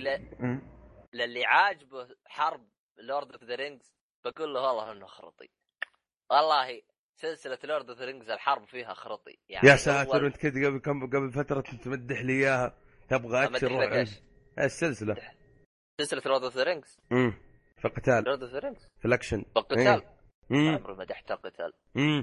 انا ما احمد ربك مو مسجل، بس احمد ربك من جد زي كان وقتك ذا برستيج. كمل فاهم معك بعد الحلقة من جد يا شباب. انا ما على القتال هنا، اذا شوف اذا تبي قتال تعال تفرج يعني كحرب، لأن القصة أعتقد ممكن انحرقت عليك أو تعرفها، قصة معروفة من زمان فأكيد إنه كذا إنها عدت عليك. عموما يعني من ناحية قتال فعليا يعني ممتاز جدا، عرفت؟ فإذا أنت بتعيش الحرب القديمين هذه يعني بأسلوب ممتاز بالنسبة لي، أنا أشوفه من أفضلهم يعني، أفضل من لورد أوف رينجز. ليش أفضل؟ لورد اوف ذا رينجز تحس يقاتل دروع او يقاتل، تحس كمبيوتر تتضارب، فهمت علي؟ يعني كله بالكمبيوتر. هنا لا تحسه صدقي. لورد اوف ذا رينجز ممكن لان اغلبهم مثلا وحوش كبار وخرابيط أيوة. اشياء كله كمبيوتر، عشان كذا ممكن فرق فيها زي خيال اكثر أيوة. من واقع. هنا لا كلهم بشر، فتحس يعني شيء ممتاز يعني. مشكلة الفيلم هذا فيه نص ساعة نص ساعة يعني يعني يا أخي حسبي الله ونعم الوكيل. طب إيش الناس إيش النص ساعة عشان ما ينكبون؟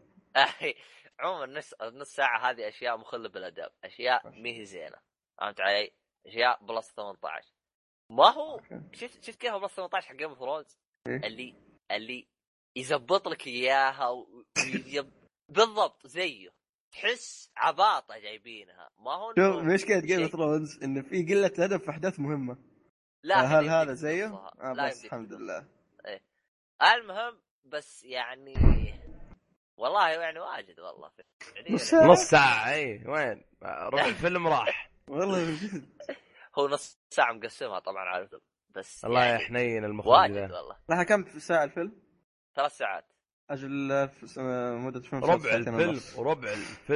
ربع الفيلم مقاطع إباحية والعياذ بالله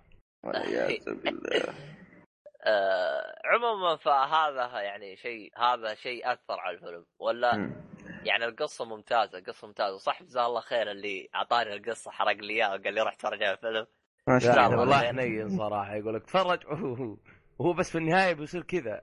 هو شوف ترى هو ما هي أول مرة يسويها معي يعني ما شاء الله. هو جزاه الله خير هو على نياته، بس يعني لازم في أوقات لازم يعني أن تكون مشي الحرق زي ما أنا مشي الحرق أنت مشي الحرق كمان. عبد الله غير ترى عبد الله غير ما يلحق ورا الشيء، أنت وراه أخبر الله كيف أكمل فعليا يعني والله يعني الفيلم هذا يعني لولا نص ساعة كان قلت لكم روح اتفرج عليه بصمة. لكن ولا هو بصمة في كل الأحوال والله. هو شوف إذا جيتني من ناحية شوف هو فيه لحظات برود يعني تحسه بارد شوي، بس يا أخي أنا هياطة اللي فيه أنا عاجبني يعني طريقة إنه يعني شفت كيف حرب الأولين.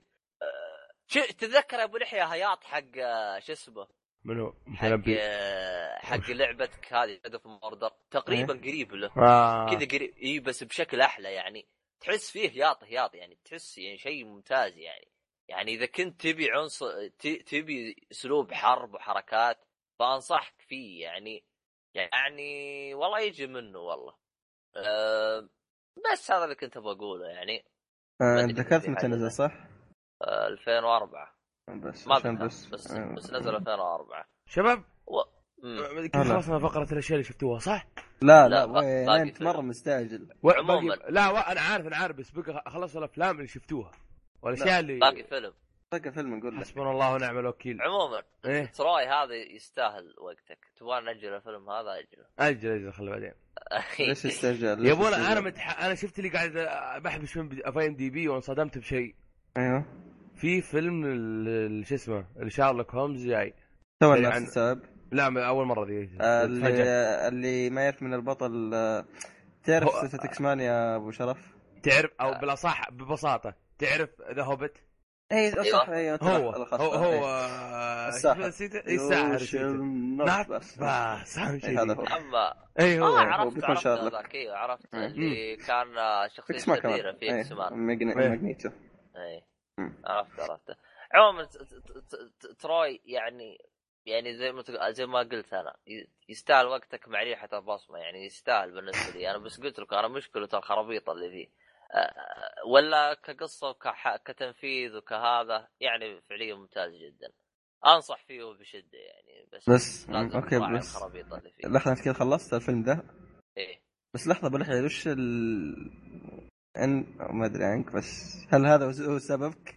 وش هذا هو سببك؟ متحمس إنك توقف أبو شرف أنا عقاب الزبدة يكمل أكمل من اللي يكمل بالضبط ما أدري عنك واحد منكم أنا ضيعت ما ادري ايه اخباره هذا كان خبر اصلا دعست فيه ما شاء الله الفيلم ذا نزل له تريلر وجاي يكون شو اسمه 19 جون اللي يستغرب يقول جاب الشايب ذا يمثل شخصيه شارلوك هو تقريبا ايام شارلوك وشايب الفيلم يعني والله متحمس للادعوه يعني واخر قضيه له وكذا يعني. حركات دراما حركات عندك دعوه خبر عندي خبر بسيط لقيته بس عشان املي فراغ اللي هو يوم 29 ابريل احنا مارس الشهر الجاي ابريل صح لا ها محرم صفر اكيد ابريل عجبتني محرم اجيت كل اغسطس قال محرم ايوه ايش في 29 ابريل قناة ام سي او مسار ام سي صراحه ماني متاكد اذا كانت قناه او في السينما ما ادري الزبده انها بتسوي ايش ماراثون 27 ساعه لكل افلام مارفل يا ساتر واخر فيلم بتشوفه يكون دحين امر على الاستسريع الافلام اللي بيعرضونها 27 ساعه اول فيلم ايرون مان بعدين هولك ذا انكريدبل هولك ايرون مان 2 ثور كابتن امريكا الاول ذا افنجرز ايرون مان 3 طب في فاصل طيب ولا ما في ما اتوقع ان في فاصل نوم ساعتين كل ساعه كذا وقوم وكمل ما ادري صراحه والله ما اتوقع بس 27 ساعه بيبي والله اعتقد بتعشعش اخر فيلم بيعرضونه الفيلم افنجرز الجديد ايج اوف الترون بس اهم شيء يعني لا ايش تقلب تبيض وقلق والله كيف تبيض تفهم قصدي يعني تبيض القلق هذا تحس بتقلب عصفور خير ان شاء الله 20 ساعه والله تمام اخذتها وسيو ترى والله شوف لو ان ذا اسحب لكل افلام اللي قبل اكيد شايفها لو اني حق ما اعرف من ذا كلام اجيب على اخر فيلم اللي هو افنجرز الجديد خلاص والله خوفك يقولوا لا لازم اللي يدخل ما يبدأ يخرج مش لا أنا بجيهم أصلاً أتفق مع البواب وأقول له بدأ قل لي هو ممكن تستفيد منها كيف يعني مثلاً هي 27 أنت في مثلاً 4 أفلام ما شفتها مثلاً تشوف الفيلم الأول تروح مثلاً تأكل وتشوف لك وترجع تكمل الفيلم اللي وتشوف لك فيلم واحد مرة على الطريق إذا كنت مرة فاضي وطفشان فيلم زيادة يعني فيلم ثاني غير ما أما أنك تبيض جوه وتشوفها كامل فك أنا تقلب عصافير معاك يا رجال 27 ساعة وين عموما كثير 27 ساعة بس كم متى بيبدأ تبدأ الجسمه حاطين التوقيت ترى طب هم لو يركزوا شويتين ترى الإنسان يجلس صاحي 24 ساعة بعدين خلاص لا شو في بشر يسوونها ترى لا تستبعد خاصة اللي يسمونهم الجيكة والمحوسين ترى والله ما عنده مشكلة يقعد 40 ساعة يشوف فيلم مارفل والله ما أدري بس أنا عرفت طريقتهم الوسخين كيف يعني يبغاك حاطين آخر فيلم ليه عشان تكون نعسان تعطيه 10 من 10 فهمت والله أتحدى إذا قدرت تعطيه 10 من 10 ما تشوف الفيلم أصلا والله كان رهيب أنا أسمع أصوات إنه كان قصة رهيبة والله كمان المؤثرات فيه جنان حسبت انفجر جنبي عموما خلصنا من ذا خبر المسلسل اللي ذكرته House of Cards له خبر طلع يقول لك أن ما شاء الله عاد حقق أرقام جيدة من شو اسمه الموسم الثالث اي القرصنه اللي صارت له مو والله. الارقام اللي هو طلع حوالي كم 700 و681 الف مره مره تحميل. اي التحميل لا وين انت خسي مره التحميل مش اسمه من اول 24 ساعه له نزل فاهم. وهذا دبل اصلا الموسم الثاني. الموسم الثاني كان 320. شوف كيف القفزه اللي صارت مره 25. والصين عاد ما شاء الله ما قصروا 60,000 هم لوحدهم 60,000 تحميلهم سوا. بعدين الهند وحنا ما احنا فيه غريبه الظاهر توصل مليون لو احنا فيه. بس بما انك جبت طاري هاوس اوف كارد بس خلينا نشرح فكره نتفليكس هالشيء انهم ينزلون موسم. نتفليكس النظام انه ينزلون الموسم في يوم واحد كل الحلقات. هذا نظام اشوف انه مره والله انها تستحق جائزه وكل شيء تستحق يا اخي والله. فكره رهيبه انه يسرد لك زينه بس قلت بس فيها عواقب اللي هي الحق يجيك واحد مليار. لا لا لا لا لا لا انا ما تعجبني. ليش؟ شوف هي مو بكل فيلم ما تعجبني. انا تعجبني بالافلام اللي 100% اخوياي كلهم يتابعوها فهمت يعني. زي عندك مثلا جيم اوف ثرونز. ميزه اخوياي بجيم اوف ثرونز يتابعوه اول باول عرفت. فاول ما يخلص نجلس نتكي مع بعض نسولف شفت كيف ونجلس نحلل ونسوي. كنت اسويها انا مع الانمي هذا شو اسمه اتاك اون تايتن. فلها جو يعني يوم يكون لها اسبوع لها جو انك تكي مع خويك تدق حنك شفت كيف وهذا تتحمس لها. هذه ممكن اتفق معك صح. هذه ممكن فهمت علي. بس اذا كان فيلم زباله او مسلسل زباله ما له احداث زي مثلا ذا ووكن ديد هذا لا ما هذا وصقع لي اياه 10 مواسم مع بعض وريحني عشان مره واحده انقز على الموسم العاشر والله لو نزل الموسم العاشر الحين نشوف النهايه. بس هو مشكله الحين لما نتكلم عن ذيف في فرق بين الجماهيريه هاوس اوف كارد وذوكن ديد. يعني لو تلاحظ ذوكن ديد لا بس عنده جمهور. بس شوف انا لاحظتها فيك يوم تجي انت بتتكلم مع دحوم انت اوريدي يعني شايفه حلقات كامله يعني وش تبغى تتناقش على الحلقه الاخيره بس وتسكت. لا في بعض المواقف هذه حوم شغال لا ترى فيها سوالف. انت تعال معنا وشوف الجانب الغير انت لانك عندنا فاحنا قاعدين نتجنب الحركه عليك ولا ما درج بنسوي احمد ربك بس ما عندك. لو انت تعطينا اشاره شو اسمه العلامه الخضراء نحرق ما عندنا مشكله ترى والله. لو كلمه واحده يحرق لك جزئين والله تقول لي والله بكلمه واحده تقدر. عموما خلاص فسق مدري حرق احنا ناقصين ايه خلاص. عندك اخبار او شيء؟ ما في اخبار ذيك اللي صح ذكرت صنيتي ان الله يهديك معليش بس إيه؟ في حلقه من الحلقات قد ذكرت ان شو اسمه ايه لا هذه ذكرتها في تويتر ان في قد روبرت داني جونيور ايه قد اعلن نزل بوستر لافنجر مو مشكله ما عليه فيه إيه؟ قال ترى في اعلان ضخم بعد 8 ايام. تدرون وش الاعلان؟ وش به؟ لا وش الاعلان؟ استلمني روبرت في حماره زايده اعرفه انا شوف انا كنت متوقع يعني شيء يعني شيء قوي بس تدري شيء يعني جاب بزر لا مش اللي لها علاقه بالفيلم يعني. الاعلان طلع انه في جائزه رحله في رحله يعني جائزه رحله انك تشوف فيلم فنجر في اول يوم له. بس هذه الاعلان هذا هو اعلان مهم والمشكله ما لنا نصيب فيها شيء اكيد ما لا بدك تشارك فيها عادي يعني انتر توين يقول لك حتى الظاهر الرابط في الوصف يعني اللي يودي يشارك واللي يفوز عاد شلنا معه كم نفر هي المقاعد؟ نفر واحد والله الظاهر واحد بس والله لحقه شو المسخره اروح الواحد وارجع لوحدي وش ابغى فيه شوف بلوراي عندنا وشل تتبرع علشان تخش $10 تاخذ لك اتبرع ما عرفت ابغى اتبرع شوف تتبرع ليش بعدين يعني هذا كبار يعني ايش انقلعوا والله لا كذا. عموما قفل يا اخي خلاص في ترطيع في الاخبار الالعاب ايه ترطيع 3 فصل راح اقرا اللي بعدها. طيب يلا العاب يا شباب.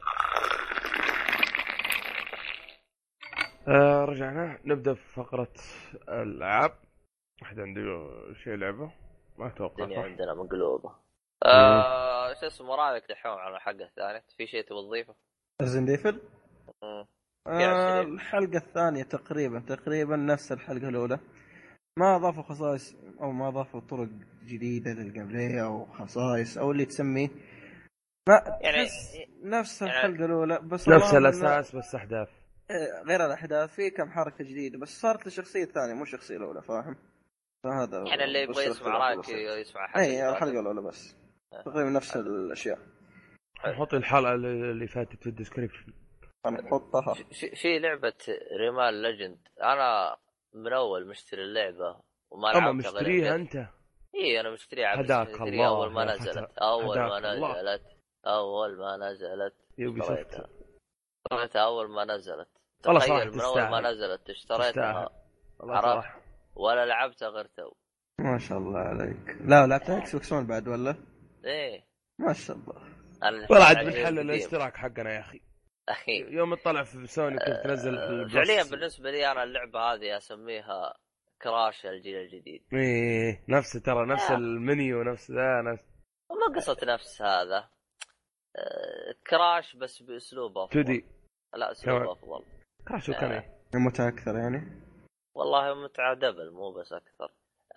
اسلوبها يعني كراش اسلوب تعودنا عليه وراح يعني هذا اسلوب جديد ينفع يعني ينفع الجيلنا الان يعني اللي هو الجيل السبعة او اللي يكون يعني للاجهزة الحالية يعني اللي يطالبون بكراش قال عنك المطالبة والعب ريمان.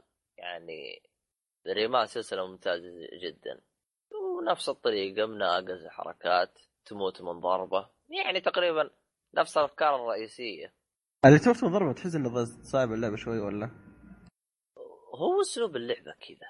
لا بس قصدي كصعوبه اللعبه خلي اسلوب اللعبه اجل صعوبه. ايه تزيد صعوبه ما هي الصعوبه اللي بالمره بس اكيد يعني تعطيك تحدي زي ما تقول مو صعوبه تعطيك تحدي زياده يعني انك ما تلمس زي كذا وتناقز حركات يعني فكره حلوه. هو شوف الشيء الوحيد اللي افتقده اذا معك قلب واحد واخذت قلب ما ينضاف عكس كراش يصير عندك قلبين واذا اخذت الثالث يصير ضيفك. هذيك تحدي يعني. هذيك كانت حركه اما هنا بس واحد. اتذكر اذا ما انا غلطان انا لعبت لعبه الجوال اذا ما انا غلطان انها يصير عندك قلبين اذا اخذت قلب ثاني ماني متاكد والله بس هذيك لا تنسى التحكم حقها تعيس حقت الجوال. حقت الجوال كانت حلوه ترى يعني لعبتها انا. هي ميزه اللعبه هذه اللي صممها يا أخي ممتاز يعني مصمم مراحل على الجوال وفي مراحل مصممها على الكمبيوتر يعني فيها رتم ممتاز جدا.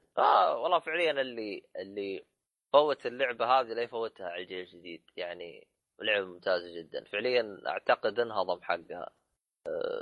يوبيسوفت تهايط بأساسن كريد بس ما بتهايط باللعبة هذه رغم أنها ممتازة جدا يعني وتنفع لكبار ولا صغار يعني الاثنين يعني عندك عيالك ولا اخوانك تبي لعبه ينبسطوا عليها ممتازه. ولا تنسى ان في كاب بعد في كاب صح موجود في كاب بس انه شفت اللي واحد له فايده واحد ما له فايده. اوكي ومو بكل مراحل تسليكي دحوم.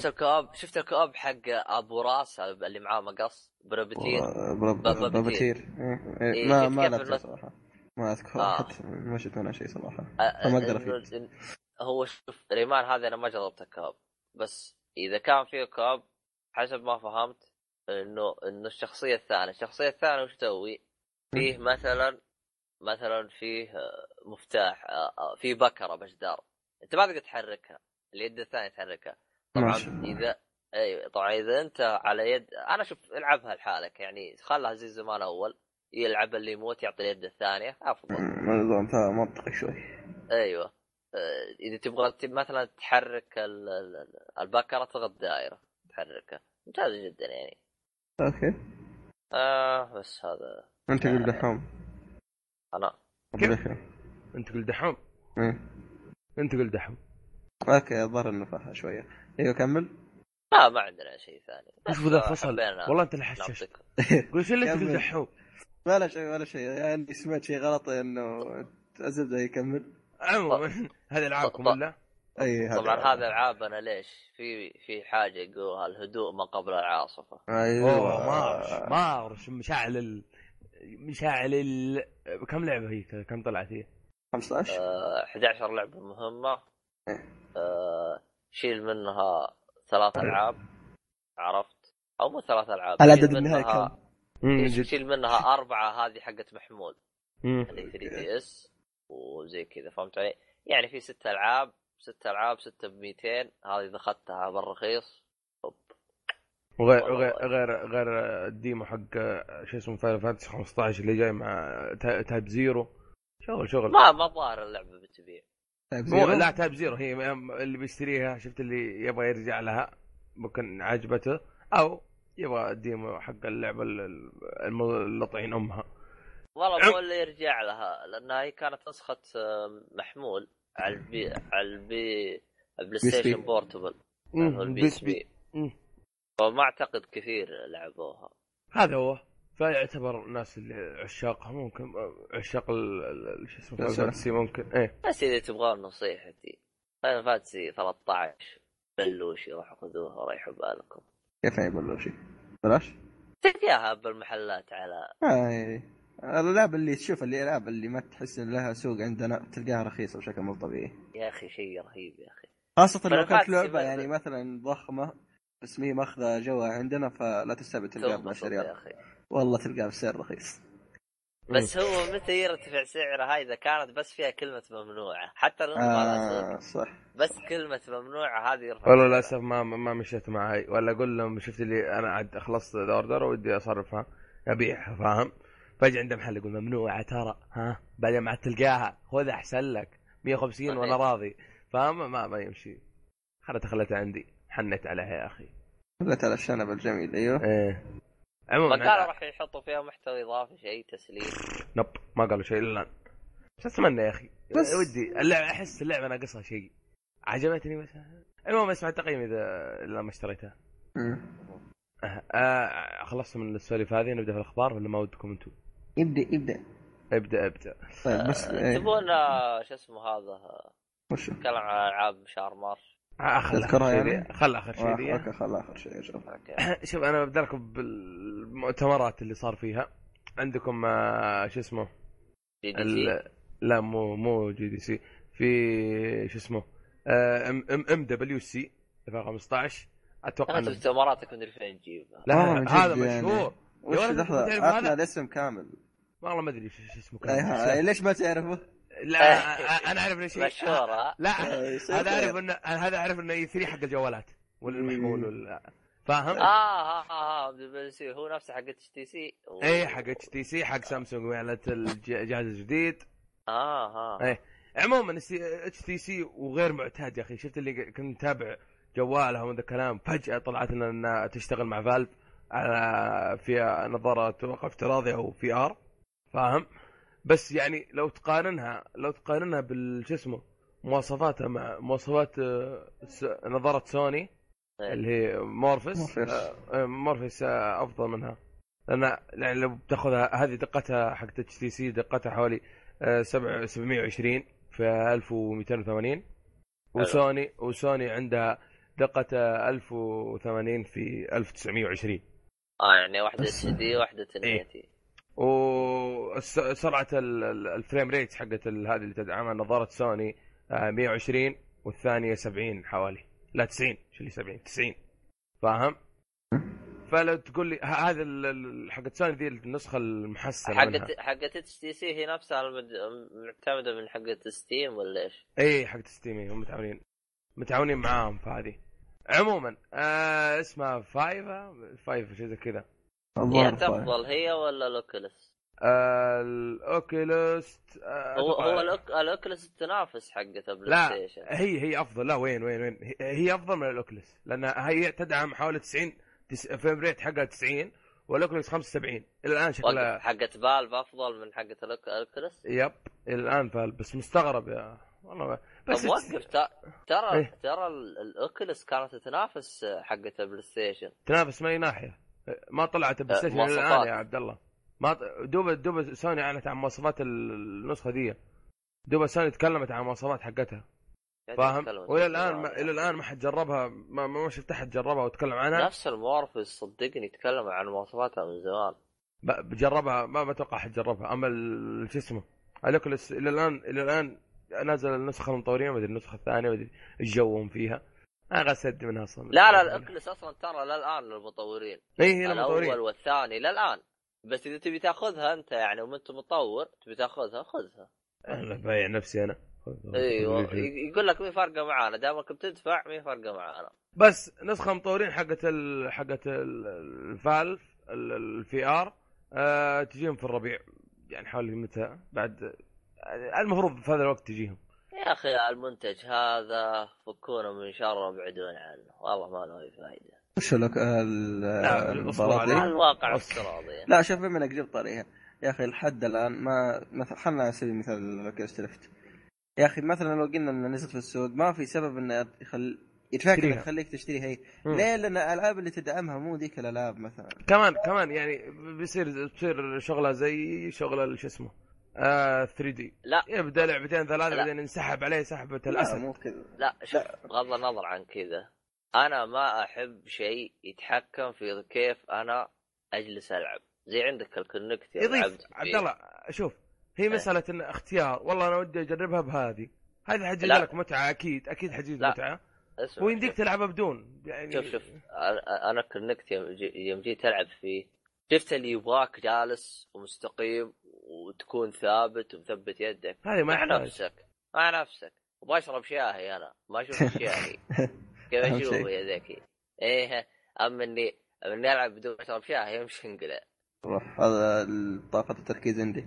لا الصراحة ما في الألعاب ذيك. مثلا أسوي مثال لو أنها تدعم مثال فاكرة خلينا نقول دحوم أنت كيف تبغى تدعم، وإلى الآن نظرتي أصلا ما نقول. أيوه أنا قاعد أقول لك مثلا زي لوكلس هو شوف لوكلس ريفت خاص بالبي سي فاهم. أنا عارف ما أتوقع بالعقل راح يعني لو ندعم على البلايستيشن ذا أحس إنه غلطة من سوني أو مايكروسوفت، لأن سوني شباب شوف روح ولا سمعت يلا لأن سوني زي المعروف إنه بتنزل على البلاي ستيشن حقها، وكمان اكس بوكس قالوا إنه خلاص هي حتكون على شو اسمه على الاكس بوكس كمان، ونظرتهم غير ترى على الواقع الافتراضي سالفته غير ما أدري. هي أنت تشوف قال نظرة جوجل، اللي يعرف نظرة جوجل شبيهة بها، هي ما هي في ار تعتبر فاهمين أنتوا؟ حقت فالف ولا ايش؟ لا حقت مايكرو هالو لانس اما حتى مايكرو طلعوا حتى مايكرو الناس وضعيفين اللي مصممها مات الاسبوع هذا في حادث. بس شوف انا نقطه ايش كانت، انه مثلا لو تبي تسوق لجهازك انت ما يبيع، لا مو ادعموا بالالعاب يعني مثلا كبيره، مو تجيب لي لعبه يعني من تحت الارض وتقول لي شوف. هذه مشكله يا دحوم، يدعم لك اياها العاب كبيره ويكون التطبيق سيء فتنظلم اللعبه وانظلم كل شيء، او تحس تلفيق للعبه او تحس تلفيق للعبه كمان. شوف الان مثلا الواقع الافتراضي هذا متى يزبط؟ اذا كان سعرها 400 ريال ممكن ليه؟ لا انا عارف سعرها بيصقع فوق، بس انا بعطيك سبب متى انا اشتريها. مثلا سعرها اللي هو كم شو اسمه 400 ريال، بتقول لي كيف الحين؟ هذه انا متاكد انك بتشتريها بتجربها وبتطشها زي اي جهاز. صار زي عندك انا كونكت، ترى انا ما استخدم غير انه يشوف وجهي اكس بوكس بس. ايش اسمه اكس بوكس ولا ايوه بس هذا اللي استخدمه. اما اذا كل يلعب لا جبتها برا، اخواني قالوا ها نبغى نجرب كنت اجربه دقيقتين ناقز وطفشوا قال حطوا لعبه زي الناس، يعني حتى اخواني ما تقبلوا وضع. فهمت علي؟ عموما زي كذا يعني احنا لا نستعجل يا شباب، وهي لسه ما نزلت. ممكن لو يحطوها مع جهاز تجي مع الكونسل يعني كولكشن يكون اي كولكشن او بندل بلا صح. يعني ما هم يحطوا لك الكاميرا مثلا يحطوا معاه هذا، ممكن هنا ايش تمشي. اما يقول لك تشتريها لحالها ب1000 ريال لا فكني، اشتري لي محمول افضل لي اللي هو زي كذا.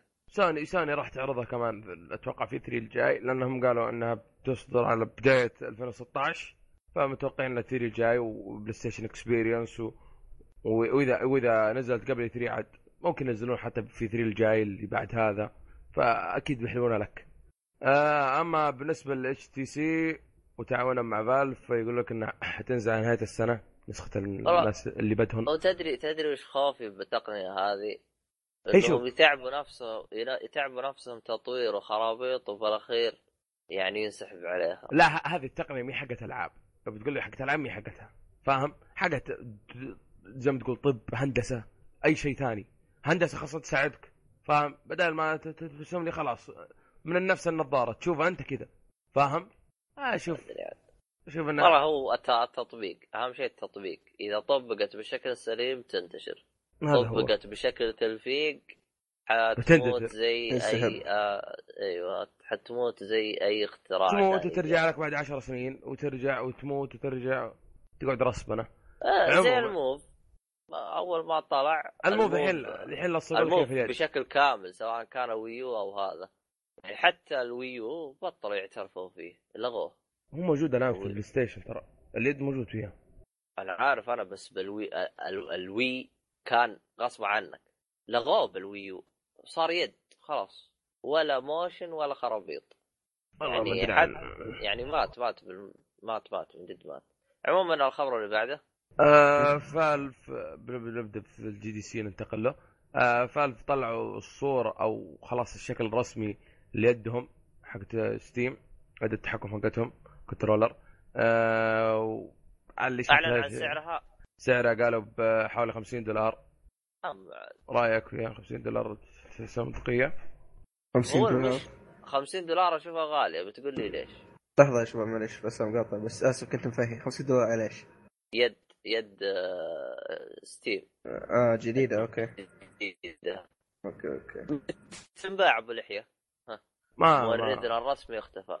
ما مقطع ابو شرف. ثواني كمل. ما حددهم، ممكن ما شاف انه محدده صراحه، فحسيت تصميم كل شيء غبي جدا بالنسبه لي. شوف انا صدت تمام صح؟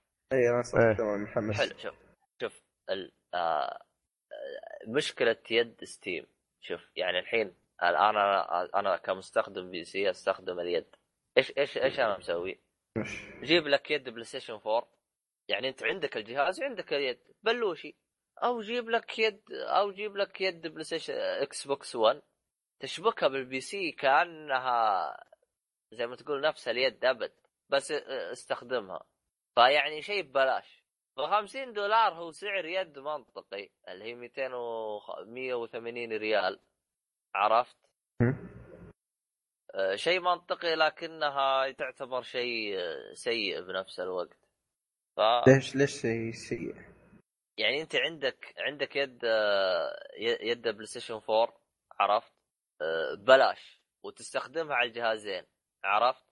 بينما حقت فالف انت ما راح تستخدمها غير على البي سي، $50 بقيمه اللعبه. فيعني زينه وما هي زينه، فهمت علي؟ غير كذا لا تنسى انها التحكم حقها يعتبر مختلف، طبعا. لا والله ما ادري صراحه التحكم حقه. انت ما شفت كيف شكله؟ الانالوج يجي شكله انا شفت اليد، بس التصميم عارف اللي مو تصميم اللي شفته قلت فيه ولا كذا، عارف تصميم على السريع اوكي مخيسه لفيت، فاهم؟ هو زي كذا عاد هو انت لا هو شوف، عشان اليد يجيك شكلها مختلف، فانت غير تنتظر مبرمجين يزبطوا يطوروا يعني العاب على هذه اليد، فهمت؟ والله خوفك اذا تصدق يسحبون على اليد.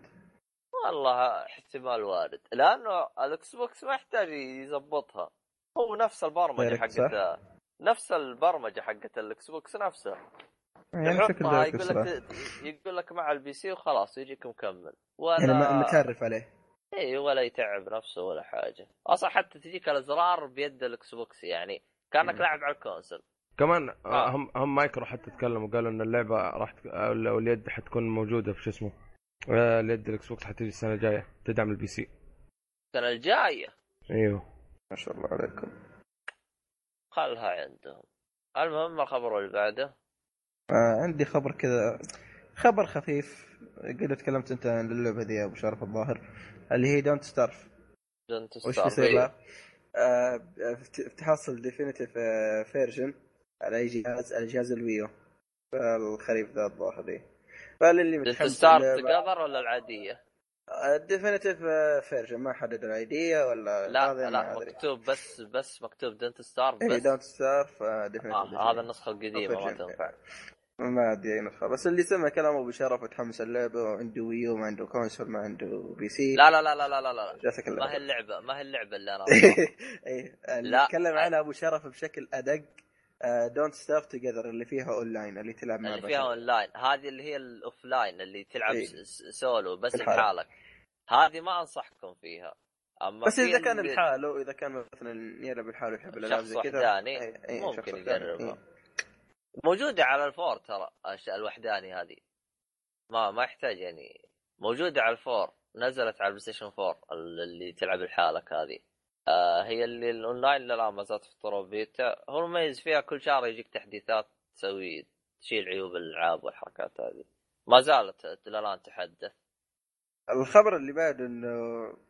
اول شيء انت عندك خبر قبل ادس ما عندك صح هلا في خبر عندي اللي هو ان اساس كريد الظاهر الجزء الجاي او شيء زي كذا الزبد ان في جزء اساس كريد الجاي الظاهر الفيكتوريا اسمه كذا انه بيركز على العصر الحالي مو الماضي على العصر الحالي يعني بيكون في مهمات كثيره على العصر الحالي فاهم قصدك يعني في خارج الناس اها طلعت اشاعه طيب اخر مره سواها كانت زباله اللي هي لا تنسى حقت على بلاك فلاك مو بلاك فلاك والله بلاك فلاك هذيك مره كانت سيئه والله هذيك أصلا ما كان لها مغزى حتى لدرجة أنه كنت إذا طلعت فعليا يجيني النوم وأطفي اللعبة شوف هذا سبب اللي خلاني أتأخر في تقديمها عارف لا شوف أنا فما عندي مشكلة فإنه خروج من الأنيموس فكل أجزاء أساس كريد إلا بلاك فلاج عارف اللي يجبرونك صاروا إجباري إيه على الأقل هذاك كانت تقريبا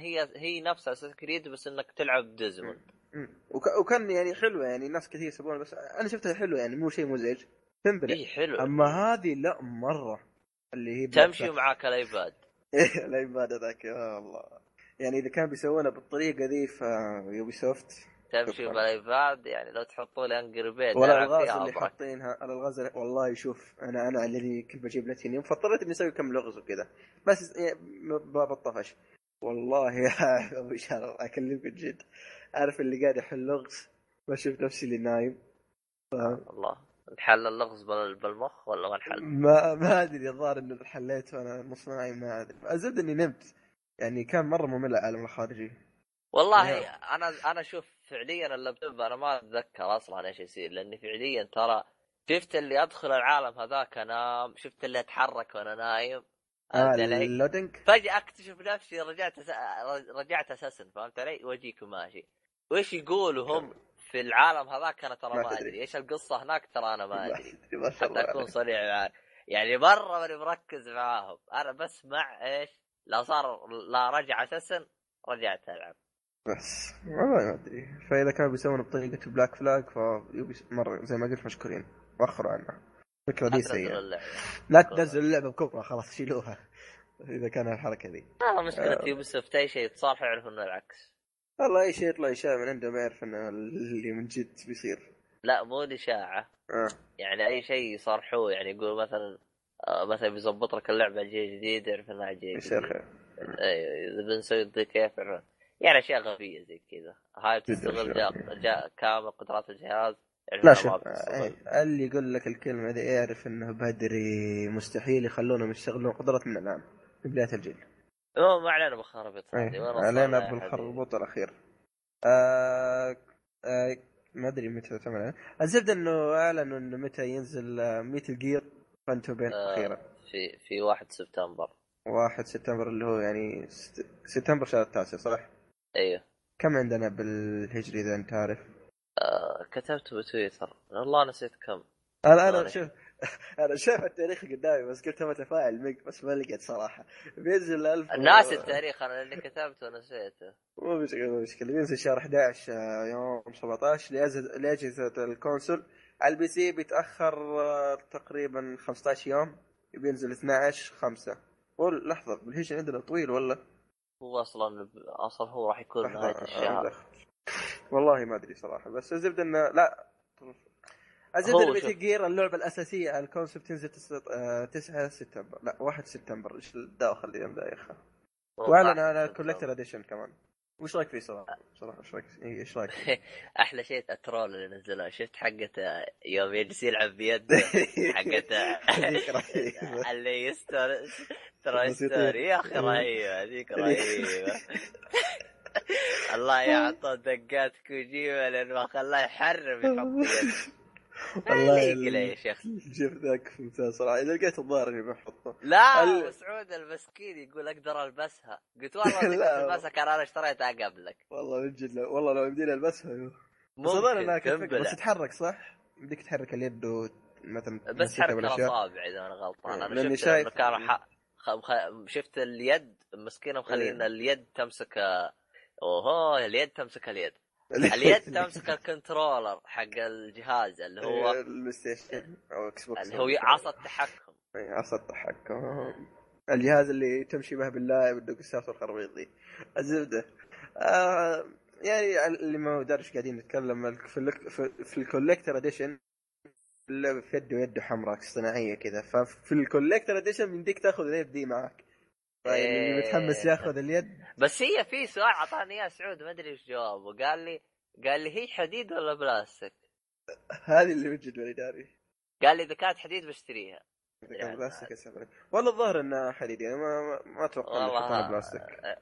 بس خوفك بلاستيك. ايه خوفك بلاستيك. حديد لا تنسى وزن وغير كذا تكلفه كمان. بس في السعر رخيص حق الكولكتر يعني بكم 600 ريال يعتبر رخيص يعني. لو كان مرتفع ممكن اقول لك حديد. اوكي بس في شيء في الكولكتر ما فهمته. هل هو اللي هو ميتل جير هل هو فيجر ولا ميتل جير تمشي فيه باللعبه بالكولكتر؟ في الكولكتر اديشن في صوره ميتل جير ولا الكبيره ديك هذيك ظاهر اضافات باللاين اللعبه ما ادري الظاهر كذا الأسلحة وتقعد جنب صورة الأسلحة الظاهر هذيك إضافات. ما في أكشن فيجر غير اليد هذه يا مقيسة. الظاهر في أكشن فيجر لا هي صح اليد لأن الصورة ملخبطة. فشايف سنيك واقف في الحارة قلت الظاهر سنيك له فيجر. عموما أنا فاللي متحمس سنيك له فيجر بس تشتريه الحالة. أي تشتريه الحالة أي بدون يد بدون شيء. بس خلنا نأخذ كسؤال لك. متحمس تأخذ الكولكتر؟ لا اوكي ابو رح الظهر طار ونزل صح تعال. انا هذه ما يفهم اذا احد من المستمعين فاهمها وابو شرف يفيدني يا ريت. الجهاز حق ميتل جير 4 بلاي ستيشن 4 ميتل جير 4 بلاي ستيشن لا اله الا الله. ايوه فانت بين له النسخه للبلاي ستيشن 4 كجهاز شكله الاحمر ذاك. هل هو لليابان ولا للكل؟ الى الان الاخبار متسربه انه راح في إشاعات تقول إنه حصل اليابان لكن ما في شيء رسمي. أوكي. يعني رسمي من الشركة إيه ما في لكن هم أنت تعرف أنت أحيانا يجيك واحد ينكد ترى حصل اليابان ممكن تكون صحيحة ترى والله يسويها كوجيما والله يسويها والله يسويها الوصف والله صراحة لو طلعت من جد فهذا نكد علينا من جد. هذا شكله حلو صراحة الجهاز. هو شوف في نقطة قالها سعود وفعليا اتفق ترى شكله خير. أيوة. اللون الأحمر ترى مو اللون الغامق فاقع. أيوة. ترى اللي مرة يفقع العين إيه فاقع ترى شوف اللي بالصورة اللون اللي تشوفه بالصورة تراه أحسن من اللون اللي تشوفه بالحقيقة. شوف في مقطع جالس يستعرض فيه كوجيما فعلا شفت البلايستيشن فاقع اللون. هو قال لسعود فاقع بس ما صدقته لأن أشوفه بالصورة غامق بس يوم شفت الفيديو فعلا فاقع يجي أحمر إيه يجي يعني فاتح ما هو غامق زي اللي موجود بالصورة. أنا اللون زي كده متعذب مع أصلا فبطلت لا والله خلاص أنتبه من سالفة اللون ترى اللي بالصورة يخدعك. فإذا كنت مسع تبي تشوف اللون بشكل طبيعي روح شوف لك فيديو في فيديو استعرض كوجيما. يبغالك تجيب أنا فيديو أشوفه كمان. أشوفه أنا إن شاء الله إذا لقيته حطيته إن شاء الله كذا تمام. أعتقد خلصنا. اختم يا سيدي. لا وش بقى؟ إيش اسمه هذا؟ إيش اسمه؟ في حقة ألعاب مارش. صح والله بغيت أنساها. ما أنت تذكره ولا أنا؟ أذكرها أنت أفضل مني. طيب. صفحة مي بوجهي. اوكي خلاص انا اذكرها، ما عندك نبره باليوم، ما احتاج تذكرها، قل لي وش اللي انت متحمس له بس ما احتاج تذكرها. طبعا انا عشان كذا بفك الصفحه حتى انت يعني ايوه فكذا خلاص.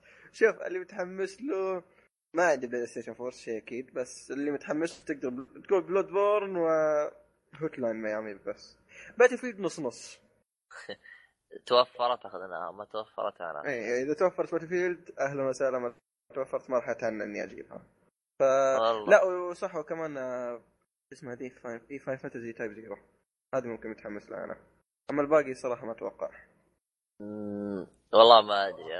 انا بالنسبه لي انا فيه لعبه اللي هي يا اخي نسيت اسمها، حقت البنت الحمراء، ايه نسيت اسمها يا اخي، وولفي شيء زي كذا، وولفي شيء زي كذا هذيك والله انا شفتها لعبه مناقز اللي هي ايش يقولون مناقز بالانجليزي،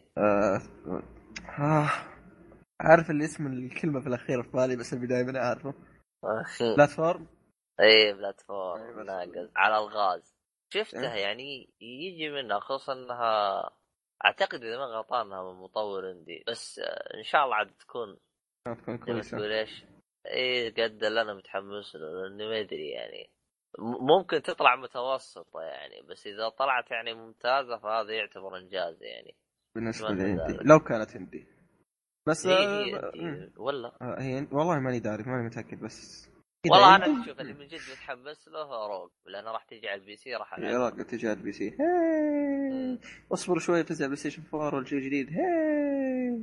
بس ما انت متحمس لوري؟ ايش هي؟ اوري.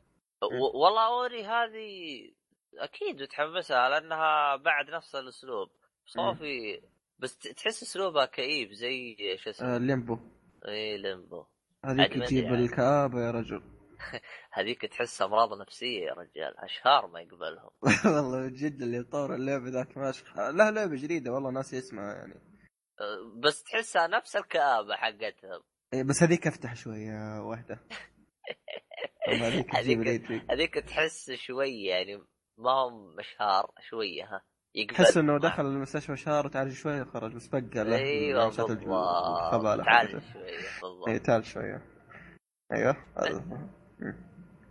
لكن ايش اسمه هذا، انت ختمت ليمبو؟ انا ترى لاني الان ترى ما اعرف وش القصه يعني ليمبو، ما القصه ما ادري صراحه وش، بس اعرف اللي طابع اللعبه واسلوبه كان حلو، ايه هو انا بس عجبني اللي هو اسلوب اللعب والاسلوب والغاز والفكره يعني هذا انا ابو غير شهاده، وفيها كابوس في اللعبه خرجني خرشه بيسه يا اخي اول واحد يجيك هذا، اعوذ بالله، هذا مشكله على تصميم اللعبه جاي بشكل يا رجل مرعب يا اخي، عبيطين يصمموا لك اياه بحيث انه يكون بنفس البيئه بنفس الاشجار، للاسف يعني الناحيه كذا شويه انت قلت لي بس وولفي وروج واوري متحمس لهم، بس ما اعتقد متحمس الباقي. ماريو بارتي نعم صح، ايش يا اخي العاب صعب تتحمس لها ما عندك الجهاز، فهمت علي؟ لو عندك الجهاز ممكن والله دي العب شهر مارس، بس والله حتى لو يعني جلست اتفرج على ماريو بارتي فجلست اقول الجهاز هذا حتى لو كان عندي ما راح استفيد من اللعبه يعني لازم اخواني عندي، لازم هذه جمعيه 100% اصلا اي يعني هم، خصوصا انه حتى لو عندهم اللاين ما عندك اخوياك اللي تستهبل معاهم جد، ما عندك احد في الويو اصلا، ممكن ابو طارق يلا هذا هو واحد ما يكفيك حتى هو اذا ماني غلطان راح يكون فيها 10 اذا انا غلطان ماريو بارتي، هي اللي 10 8 قصدي، ولا هذيك سماش مدري سماش اللي كان 8 لعيبه هذيك اللي شفت لها كان فيديو بس فكرتها ما ادري كيف، بس انا سماش على 3 دي اس هي يقولون تفرق على الويو، بس سماش على 3 دي اس قاعد اضيع، فما بالك على الثمانيه ذولي، والله حتى الويو ترى تضيع يعني اذا دخلت قتال معك الله، فهمت علي؟ تدبل الازرار وانت تضرب اللي تضرب عندك ما تدري مين انت، بس انا شفت واحد طار انت بس حاول ترجع يعني من جد، بس هذه هي وظيفتها. ايوه وقولوا لنا شو متحمسين له كمان في الشهر هذا بالضبط. سواء ريميك سواء ريماستر سواء لو جديده سواء ما صح في الريماستر اي قلت لك تايب زيرو متحمس انت الريماستر انت في ثنتين صراحه في دي ام سي ممكن أيوة. يعني جبت فيها بلاتينيوم بس ابالغ فيها زياده وبس تايب زيرو والله بس. انا بالنسبه لي والله كنت اتحمس ل بوردرلاند بس لقيت ما في خاوي ما فيش خاوي عندك هذه مشكلة الكاب صراحة بالضبط بعرف يعني ماشي حالك عموما باقي حاجة I don't think so طيب في الختام يعطيك العافية أتمنى أنه ما كنا حمل ثقيل عليك فالحلقة هذه كانت دسمة وفهينا واجد تعرفون يعني كل الأشياء هذه ارتجالية يعني ما في شيء احنا مجهزين له متعبني حالتنا حالة الله عاد الحمد لله على كل خير عموما بالختام يعطيك العافية لا تنسى تعطينا آرائك أهم شيء آرائك على info@shartailway.com يعني آرائك تهمنا بشكل طبيعي وبالذات الأشياء اللي ما عجبتك هذه اللي تحسينات أي تغيير احنا نسويه تعطينا رأيك لأنه إذا مثلا ما عجبك عطنا رأيك ممكن عاد نرجع ايش للتغيير القديم زي كذا ما أدري عزيزي باقي حاجة والله ما توقع لا تنسى حساباتنا تابع حساباتنا التويتر ننشر شو اسمه هذا ننشر لك الحلقات والأخبار والأشياء اللي نسويها أغلبها نسويها في الفريق نحطها هناك تقريبا مثلا في أخبار نسحب عليها تكون عادية بس نكون كتبناها في تويتر المؤتمرات الأشياء هذه كلها تلقاها في تويتر عموما أعتقد يكفي باقي حاجة nothing يلا مع السلامة